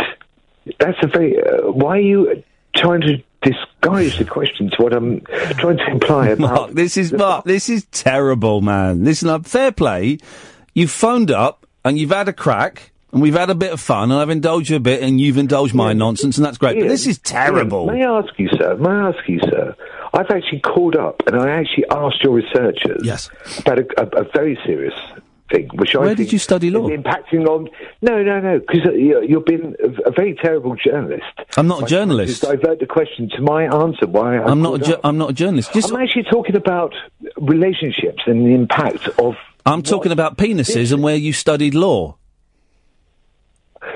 Why are you trying to question? Would you like to look up my details online? Uh, No, I just. I don't know why you're being so jumpy about it. If, if someone to ask No, me where I studied, I'd tell you. Because I, I, I feel a little bit insulted because you're actually just questioning who I am. No, not at all. I, you're you're getting very paranoid, Mark. partner. You're getting I'm very talking about my paranoid. I, Iain, listen, you're a radio presenter. You want to talk over people. That's fine. No, Mark, But I actually wanted. I thought there. I Mark, thought, I this thought is your Mark. radio station. I'm giving you- listening to people. No. not about a radio presenter who wants to No, talk. over- Mark, I'm giving you three out of ten for this. Very, very poor effort. Very poor He effort. could, could have done a lot better being Sven, of course. Of course he could. But um, but uh, fair play, you phoned up and you listen. We had no callers. You phoned up to, to to to make up a story about it, and you had a go, and it's great. This just isn't those No, one no, of those Iain, kind of Iain, shows that you're can phone up and prank. I'm actually t- uh, trying to explain about the partnership. No, no, no, no, uh, Mark, it's not working. why- the gag, why- i- why Mark, would- the you gag isn't working. A Tory and just would Mark. not refuse to listen to Mark. other people in the world. The gag isn't problems. working, mate. The, I'm I'm saving you any further Trying to have a embarrassment. Oh, So you are on the Alan Partridge grave shift. The, Good the- night. Thank you, Mark. The gag wasn't working, mate. You've embarrassed yourself. You tried to prank call a show. You kind of put the phone down. You've tried to prank call a show that is kind of impossible to prank because we welcome anybody on the show. So, and, and Alan Partridge does mid mornings, of course, mid morning matters. Um, so, you, you I mean, Attempted pone failed. Mark, that was, I mean, I was prepared. The thing is, I, listen, I don't mind. I don't mind playing along with the wind up, but at least make it interesting and funny. You know, if you're going to do it, make it interesting, make it funny, make it controversial if you want. But that was neither of those things. Mark, I appreciate the effort, mate. Do try again. Thank you. Oh three four four four nine nine one thousand. Late nights with Iain Lee on Talk Radio. Late night conversation worth losing sleep over. Iain Lee. On air and off the leash. On Talk Radio. We have ways of making you talk. Oh, he's a comedian, was he? Right. Okay, should have made that clearer in the call by being funny. Um, you can't prank this show because we let anyone on. There's no filter. When it, whenever we have a, the few times we have a guest producer, I always say, listen, the only rule I've got is if they wouldn't normally get on, put them at the front of the queue. You can't prank this show. You know, it's, it, but, but, I mean, I don't, well, anyway, listen, I'm not going to knock the lad. He had a crack. Well, also, um, He had a crack. be a little bit gracious about it if you get found out. Yeah, exactly, exactly. Um, evening, Keith. Hello, mate. How are you? Good, thank you. Hi, Catherine. Hi. Um, I was thinking about the stuff that you were talking about um, in the last hour. Yeah. You know, the mystical stuff and uh, that sort of thing. And I I think you're going about it like via the long route. Go on. What's the short route? So, do you know what? I've, I've, been sort of hearing a lot about and, and then reading a little bit about DMT. Are you aware of those? The, the drug? Uh, the, the, the, the, the substance. I don't really want to call it a drug. It's, you know, it's, it's, it's a, a, a Yeah, but it's a drug, that though. exists in everything. What do you mean? It exists in everything. So, it is kind of, you could describe it as a drug. Right. D- well, it's a, it's a drug, isn't it? Yeah, but the evidence suggests that DMT exists within every single thing in the entire world that we know. Are you tripping now, man? Because this is the kind of stuff man. I would have spouted 25 years ago. Do you know what? Do, do you know what? Me too. And I've, I, I sort of I don't do drugs anymore. Um, and can I, I, I just have to say, and I know this, you know, but but but I do, I do. My boss has pulled me up a couple of times saying, "Well, you got a bit close to encouraging people to take drugs." That show.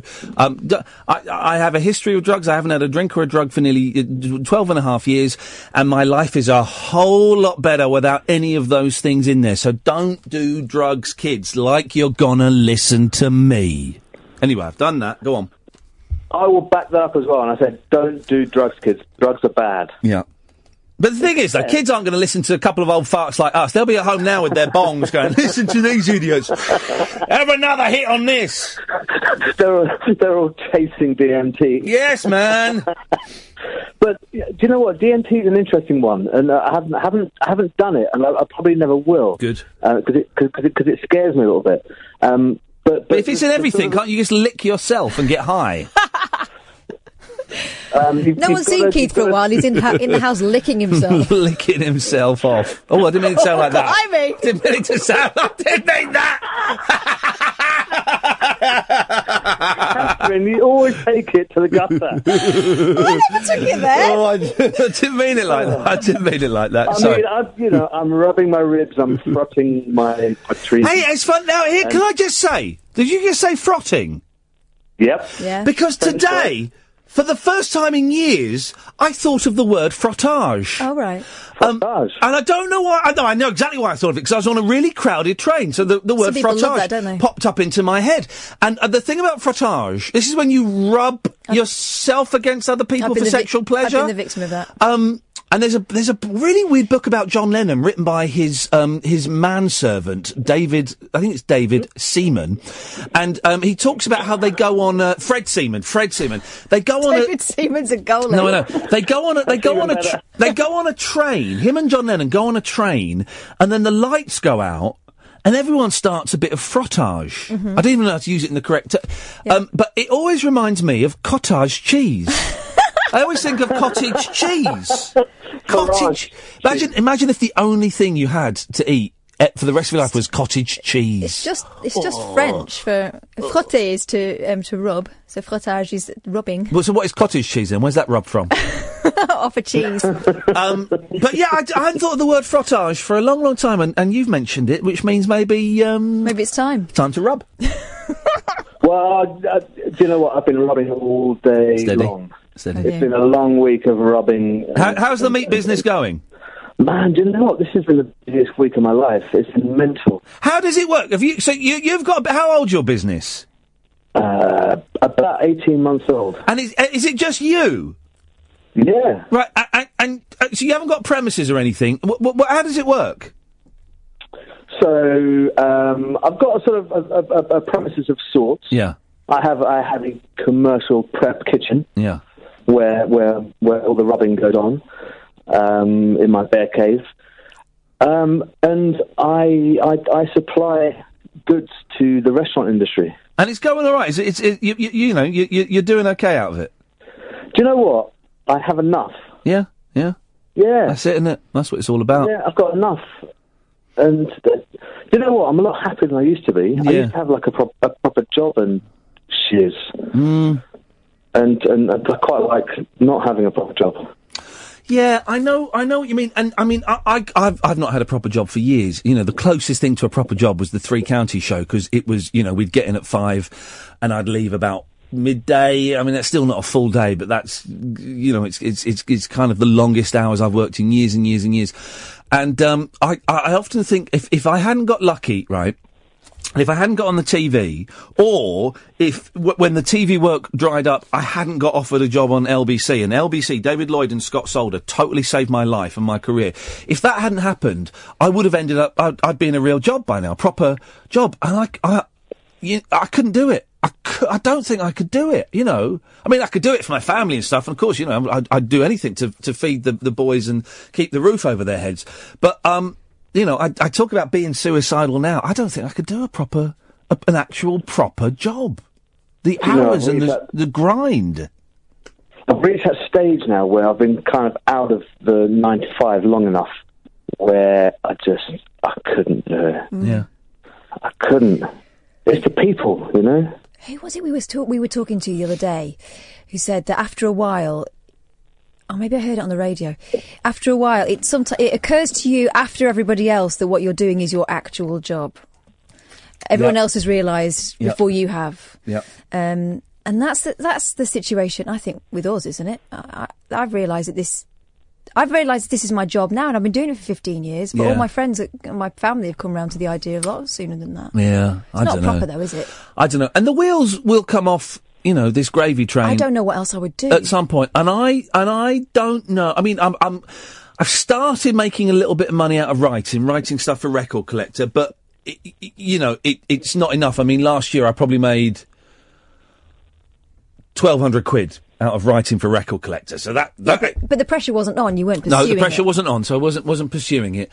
Um, uh, the TV work has all has, has dried up and has gone. Apart from you know Sky News and stuff, which I'm turning down at the moment because I just don't I don't really want to work on a Sunday Exactly. morning. Again, you're not hammering that. Um, you know, the, the the rabbit hole is is you know, there's a couple of quid. Cu- it would be one of those things where it would be piecemeal and it would be small bits and pieces trying to. But um, i i i if, if, when this does end, and it will end, this show will end, guys. It ain't going to be here forever. I, you know, and I, as much as I'd like to see out my radio days at Talk Radio, and I would happily stay here for another thirty years. Who knows what's going to happen? You know, I've got another year on my contract. Who knows what's going to happen? And after that, what do you do? I've got about two weeks on mine. Uh oh. Well, it's been nice knowing you. Smell you later. No, but the thing is, Yes. you know, for me, and I- I, I think like you guys as well, you know, I, I- I'm, I'm working in an industry that I love. you Yeah. know, the restaurant industry, food, drinks, wine, you you know, that sort of thing. And it's, it's, you know, you love it. You love the industry. And whatever it is you do within that industry, you, you, you absolutely love it. And you're just happy to be doing something within that particular business. And, you know, for you guys, it's radio. For me, it's, it's, I suppose hospitality is, is, is, is the word. And it's just, you know, you will always find a job within that industry that you like. And, you know, you're lucky you've got your, your, your other little bits and pieces that you're doing. But, um, I mean, Kath, if you've got two weeks on your contract, you Yeah. know, you can always come round and, like, you know, rub some ribs with me. I'm not going to say no to anything at this point. We'll wait and see what happens in two weeks. Okay, well, you know, bear in mind. Keith, nice one, man. Thank you very much indeed. Keep up the good work. Ciao. It's it's excellent, excellent meat, guys. It is really good. But that's I'm I'm I'm still quite I'm still only a meat eater. What three years now? So all meat tastes good to me. Even even the worst meat tastes good Really? to me. Oh yeah, love it, love it, love all of it. Um, oh three four four four nine nine one thousand is the telephone number. I was reminded of something while we were talking to Keith, and it's just um, tiredness has set in, and it's just slipped my uh, my noggin. Um, don't do drugs. Um, Meat is good. Meat is good. Um, working. Um, oh, I don't. I don't know. I don't know what I was going to say. So that's the one good. There's only two good stories in the papers. So the one good story is um, uh, Jean-Luc Picard not realizing that he's not had a circumcision. I can't believe that's true. Well, here's the thing. I can kind of under. I can, i his mum told him, you Right. see, and some men's. Oh, let's just say it: foreskins. Um, cover the helmet. I'm, I don't know how to. And I'm trying. I'm not being vulgar. I genuinely. I'm. I'm trying to do this. Some men's um, foreskins cover the tip of the penis, and some don't. Yeah. Um, and if yours doesn't, and Maybe your his mum is only says, partial. and your sa- mum, s- I mean, well, it, I wonder if it's because he's he's got a bald head. if he wears a um, a, a roll neck sweater. Stop it. But I do. I, I, if his mum said to him, "Oh, Jean Luc, you're uh, Where's you're she French all of a sudden? Well, Jean Luc Picard is, is He's French. from Yorkshire. Jean Luc Picard is French, mate. No, he's not. Jean Luc Picard is. I think he's supposed to be French Canadian. Jean Luc, I, I'm doing the French Canadian. Uh, we have done to your um, winky. What how do you say? What is it? François, what, what is it? What, what's it? The, the circumcision, and uh, he gone and he got your your uh, quatre skin. And the um, how do you what's what is it with the scissors? He choppy chop chop. He choppy chop chop your Why is she winky. talking to him like that? Surely he'd speak French as well. well, they don't know. Maybe that's why the uh, the misunderstanding. Yeah, exactly, Mm-hmm. exactly. Oh, frottage. That's what you were talking about. Um, Or have we done that now? No, I think we've done that. Um, John Lennon was a very, very dirty boy. Of course he was. I mean, but I mean, he was a wife beater. Do we know that? Yes, we do know that. He, he hit um, Cynthia a few times. We know that. That's not. Um, uh, it- it- that's not a secret. Um, heroin addict. Mm. Um, wrote a song that we can't play on the radio. "Woman is the N word of the wor- of the world." That came. I think he on- meant well. But, oh, we uh, well. Also, I was thinking about this because it popped up on my iPod in, the other day, and I was singing along in the car, nice and loud. Woman is the N word of the world. Yes, she is. Uh, think about it. Take a look at the one you love. And it is, a, you know, it's a, it's a women, women's lib song, and it's a bit heavy-fisted. It's, it's a nice backing track. It's got a nice sax solo in it. Um, and I was singing along to it quite quite loudly. And it, the N word in the seventies was which is why I think it confuses a lot of people, particularly Americans. But the N word in the 70s was very liberally used by black and white people. The, the Blazing Saddles, I haven't seen Blazing Saddles, the Mel Brooks film, for a long, long time. But from what I remember, the two things I remember are the fart scene Mhm. and the use of the N word Yeah. a lot. Um, Was it a reclaiming thing? No, I don't think. No, I don't think it was reclamation in the seventies. I think it was just a word that people used. I, th- I, I, and I think it was used in a derogatory term, but it, it, it was used in common. I mean, I think a lot of the Gene Wilder, Richard Pryor films have the M word in. I think Silver Streak, Silver Streak, which is a magnificent film. I remember watching it loads and loads as a kid. There's a bit, and I've shown you the bit where. Um, uh, uh, uh, Gene Wilder blacks up with boot polish, and he, he has to learn how to walk like an N word. And he's carrying a, um, um, a, a c- radio on his thing. He's got he's got a red, gold, and green knitted cap on, blacked up, going, "I'm an N word, I'm an N word, I'm an N word." And he's But was that outrageous then? Was that what he was trying to do?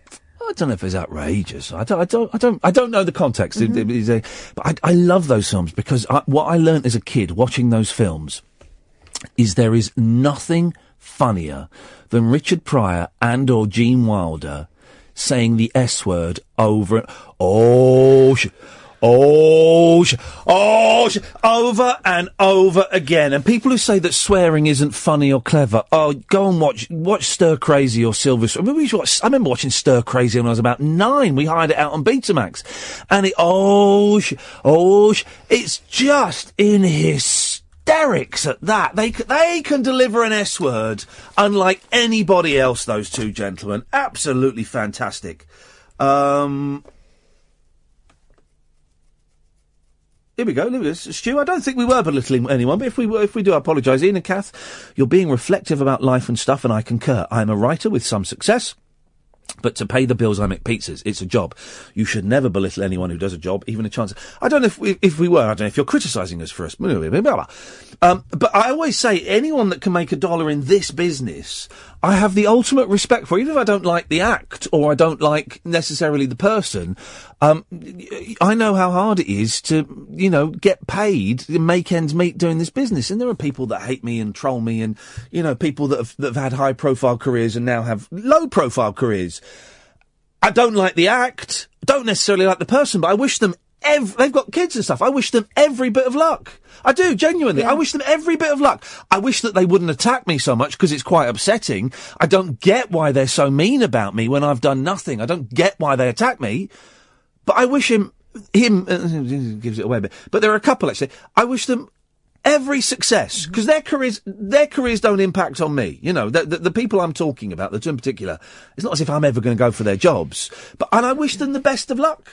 I'm a bit confused by what, what he means but with that message. He's not having a go at us. I don't right. think. No, no, no. I did say something like, what I'm doing is not a proper job. No, no, But I that- don't. I don't think he is. I wasn't Stu- referring to anybody else. Sue, sometimes um, the meaning doesn't come across in email. Maybe you could go to talkradio.co.uk and just clarify, and if you, or you could pick up the telephone. Oh three four four four nine nine one thousand is the telephone number. Late nights with Iain Lee on Talk Radio.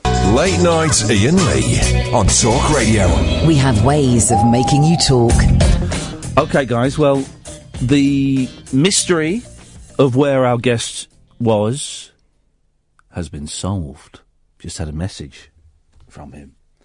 Um, he was on another phone call that lasted 90 minutes, and um, uh, he has 10 computers. So um, that's that's where he was. He was taking another phone call. Um, I'll, I'll, I'll read you the message. Iain, I had a call that lasted 90 minutes. Only got the text now. Phone me. I have 10 computers. I don't have a secretary to remind me. Call. Don't send stupid email messages. I'm not sitting at a desk looking at mail at day and night. Well, I know. I wouldn't expect you to be. Of course, I wouldn't expect you to be. Not if you've got 10 computers. I would kind of expect you to be sitting by the phone waiting for the phone call we booked. But that's fine. I replied, Miles, uh, sorry about that. The show's about to end. Maybe we can talk next week because um, it would be great to um, to get him on. Um, so that's good. It's the friendly attitude that we like. Lovely. Now, here we go. This is the only other decent story. Um, yes, but phone me. Remind me. Um, okay. Sorry. I did. This isn't going to end well. Remind you on here. Apologies. Apologies. We didn't have his mobile I number, did we? know where you were or have your mobile. It's all cool. I'm on air now.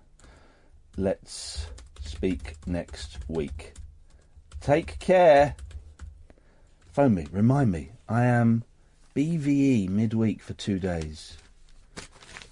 Okay. Yeah, and it's it's it's the warm, welcoming attitude that is that sells it for me. Bees learn to play football.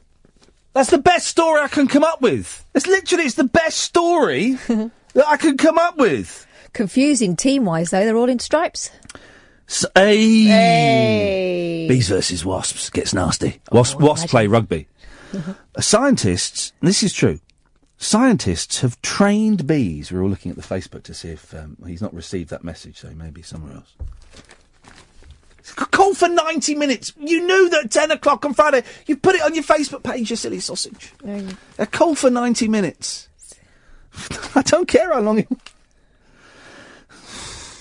Anyway, anyway. Scientists have Bees. trained bees to play football in a bizarre study.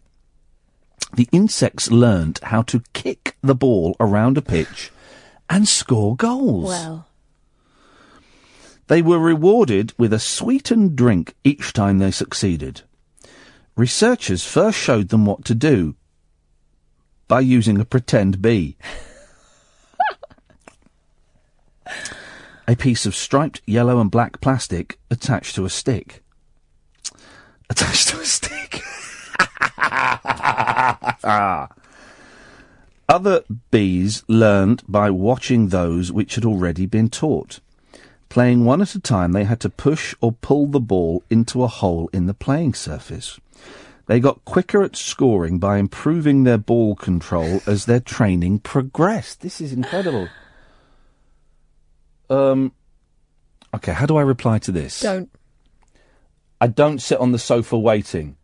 Look, mate, I don't sit on social media all day. I have better things to do. Leave it. Leave it. Okay? Leave it in, he's not worth it. No, just let it go. Because it's he's not going to stop.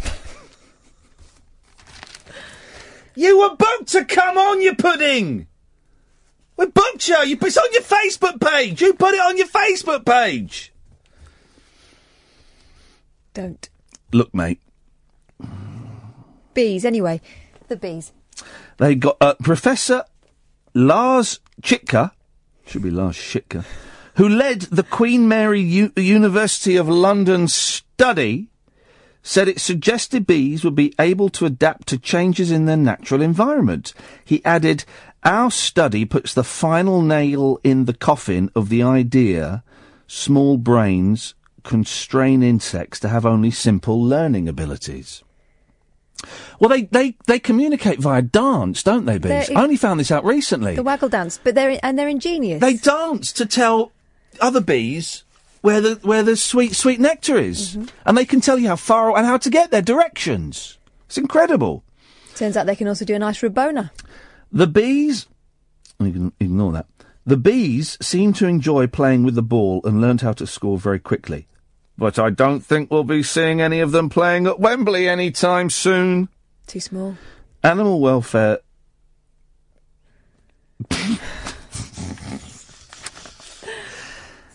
Animal welfare groups last night blasted the study after it was revealed that five of the 49 bees died from natural causes during it. Oh, come on, guys. They're bees. Um, the No, sun, sli- not because of sliding tackles or anything like that. the, um, the, the sun has had some fun here. I bet. It's, um, uh, it's come up with some football playing B, but, I don't know any football players, so um, I'm kind of manager. I get this. Matt Busby, Yes, good. Very funny. Titus Bumble, Bramble, yep, that's his name. Nectar Bellarin, No. Wayne Roonby, Yeah, okay. Chris Smallsting, No idea. Darren Huckabee, Oh, Gordon McQueen. right. It's a good one. I know this one. Park B. Stung. It's the Korean lad. Mm. What about Kevin Kevin Began? No. Oh, they missed one. There's po- there's Pollen Gascoigne. um, a- a- Apiary Kane, okay. Hive Allen, Swarming Whiteside, Subs, Vinnie Drones, Swarming right white side. That's quite good. Vinnie Drones, and Buzzy Is It. And that's and that's it. And that's it. That is the Well done, best. guys. Those are the only two stories that I could come up with in all of the newspapers today. You know. Um, Don't. I know. I don't sit on the sofa waiting. Look, mate. I don't sit on social media all day. I have better things to do. Yeah, look, mate. I had to fill an hour of radio because you were having, you were taking a ninety-minute phone call. So don't look, mate, me, mate. It's very bizarre behaviour. We'll get him on next week. I'm tempted to get him on and have this conversation on air. But let's leave it and calm down, shall we? I'm going to close. I'm going to close that because I don't Do. want to reply. Do. Not replying to you. Mm, There you go. People, huh? He won't be there anyway because he's not on social media.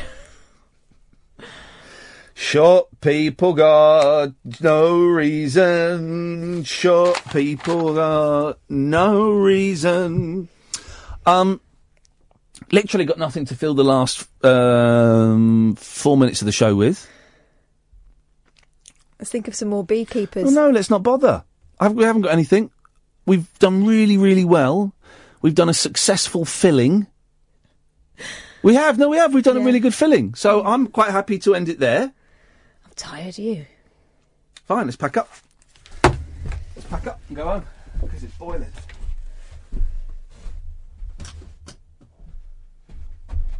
Listen, mate. Love that. It's the element of surprise, though. on the phone call for 90 You're minutes. totally, Oh, yeah. you're totally in the wrong, but Yeah, no, sorry, you're right. We should have we should have held the show back for 90 minutes. I do apologise. outrageous. You're trying to contact He's him. upset that I didn't call him to remind him. That's the. What he's, well, well, well, Gosh. Okay. Whatever. Whatever gets you through. Don't. I'm not going to. I'm just going to look see if. Don't. I'm not going to. I'm just going to look see if he's typed anything. He won't because he doesn't sit there typing. Uh, uh, uh, uh, uh, uh, uh, uh. look, mate. People are funny, aren't they? Okay. I shall write. Okay. No, don't no. write anything. Do you want to try next week? Don't. Do you Put. want to try next week? Don't. He will have seen my little bubbly. Um, Leave it. Typing. Leave it. Let him. Let him. Let him win. What do you mean let him win? I'm not going to let anyone. But now you've said it's a winning thing. You can't let him win. Call him next week and pretend it never happened. Stop it. I'm not. I'm not. I'm not. Don't. I'm you not, are. I'm done. I'm done. I'm done. Sharp people got no reason. That is hilarious. Sharp people. Listen, mate. no reason.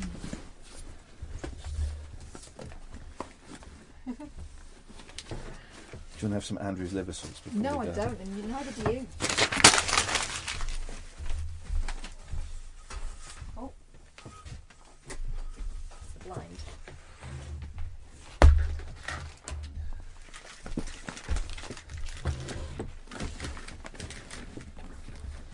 That's not my pen. That is my watch. Don't forget your books. Go, go, oh, oh, oh, forget that. Night scopers.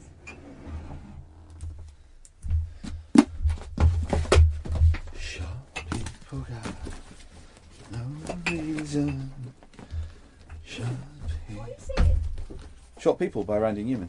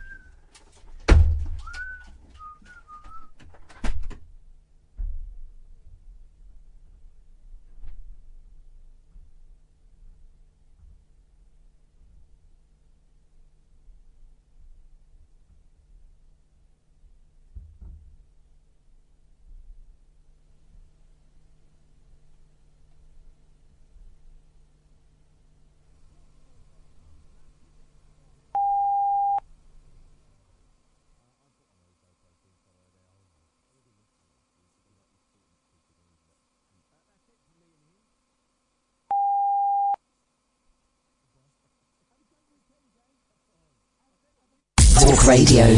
Talk and entertainment across the nation. Talk Radio. Give it some lip.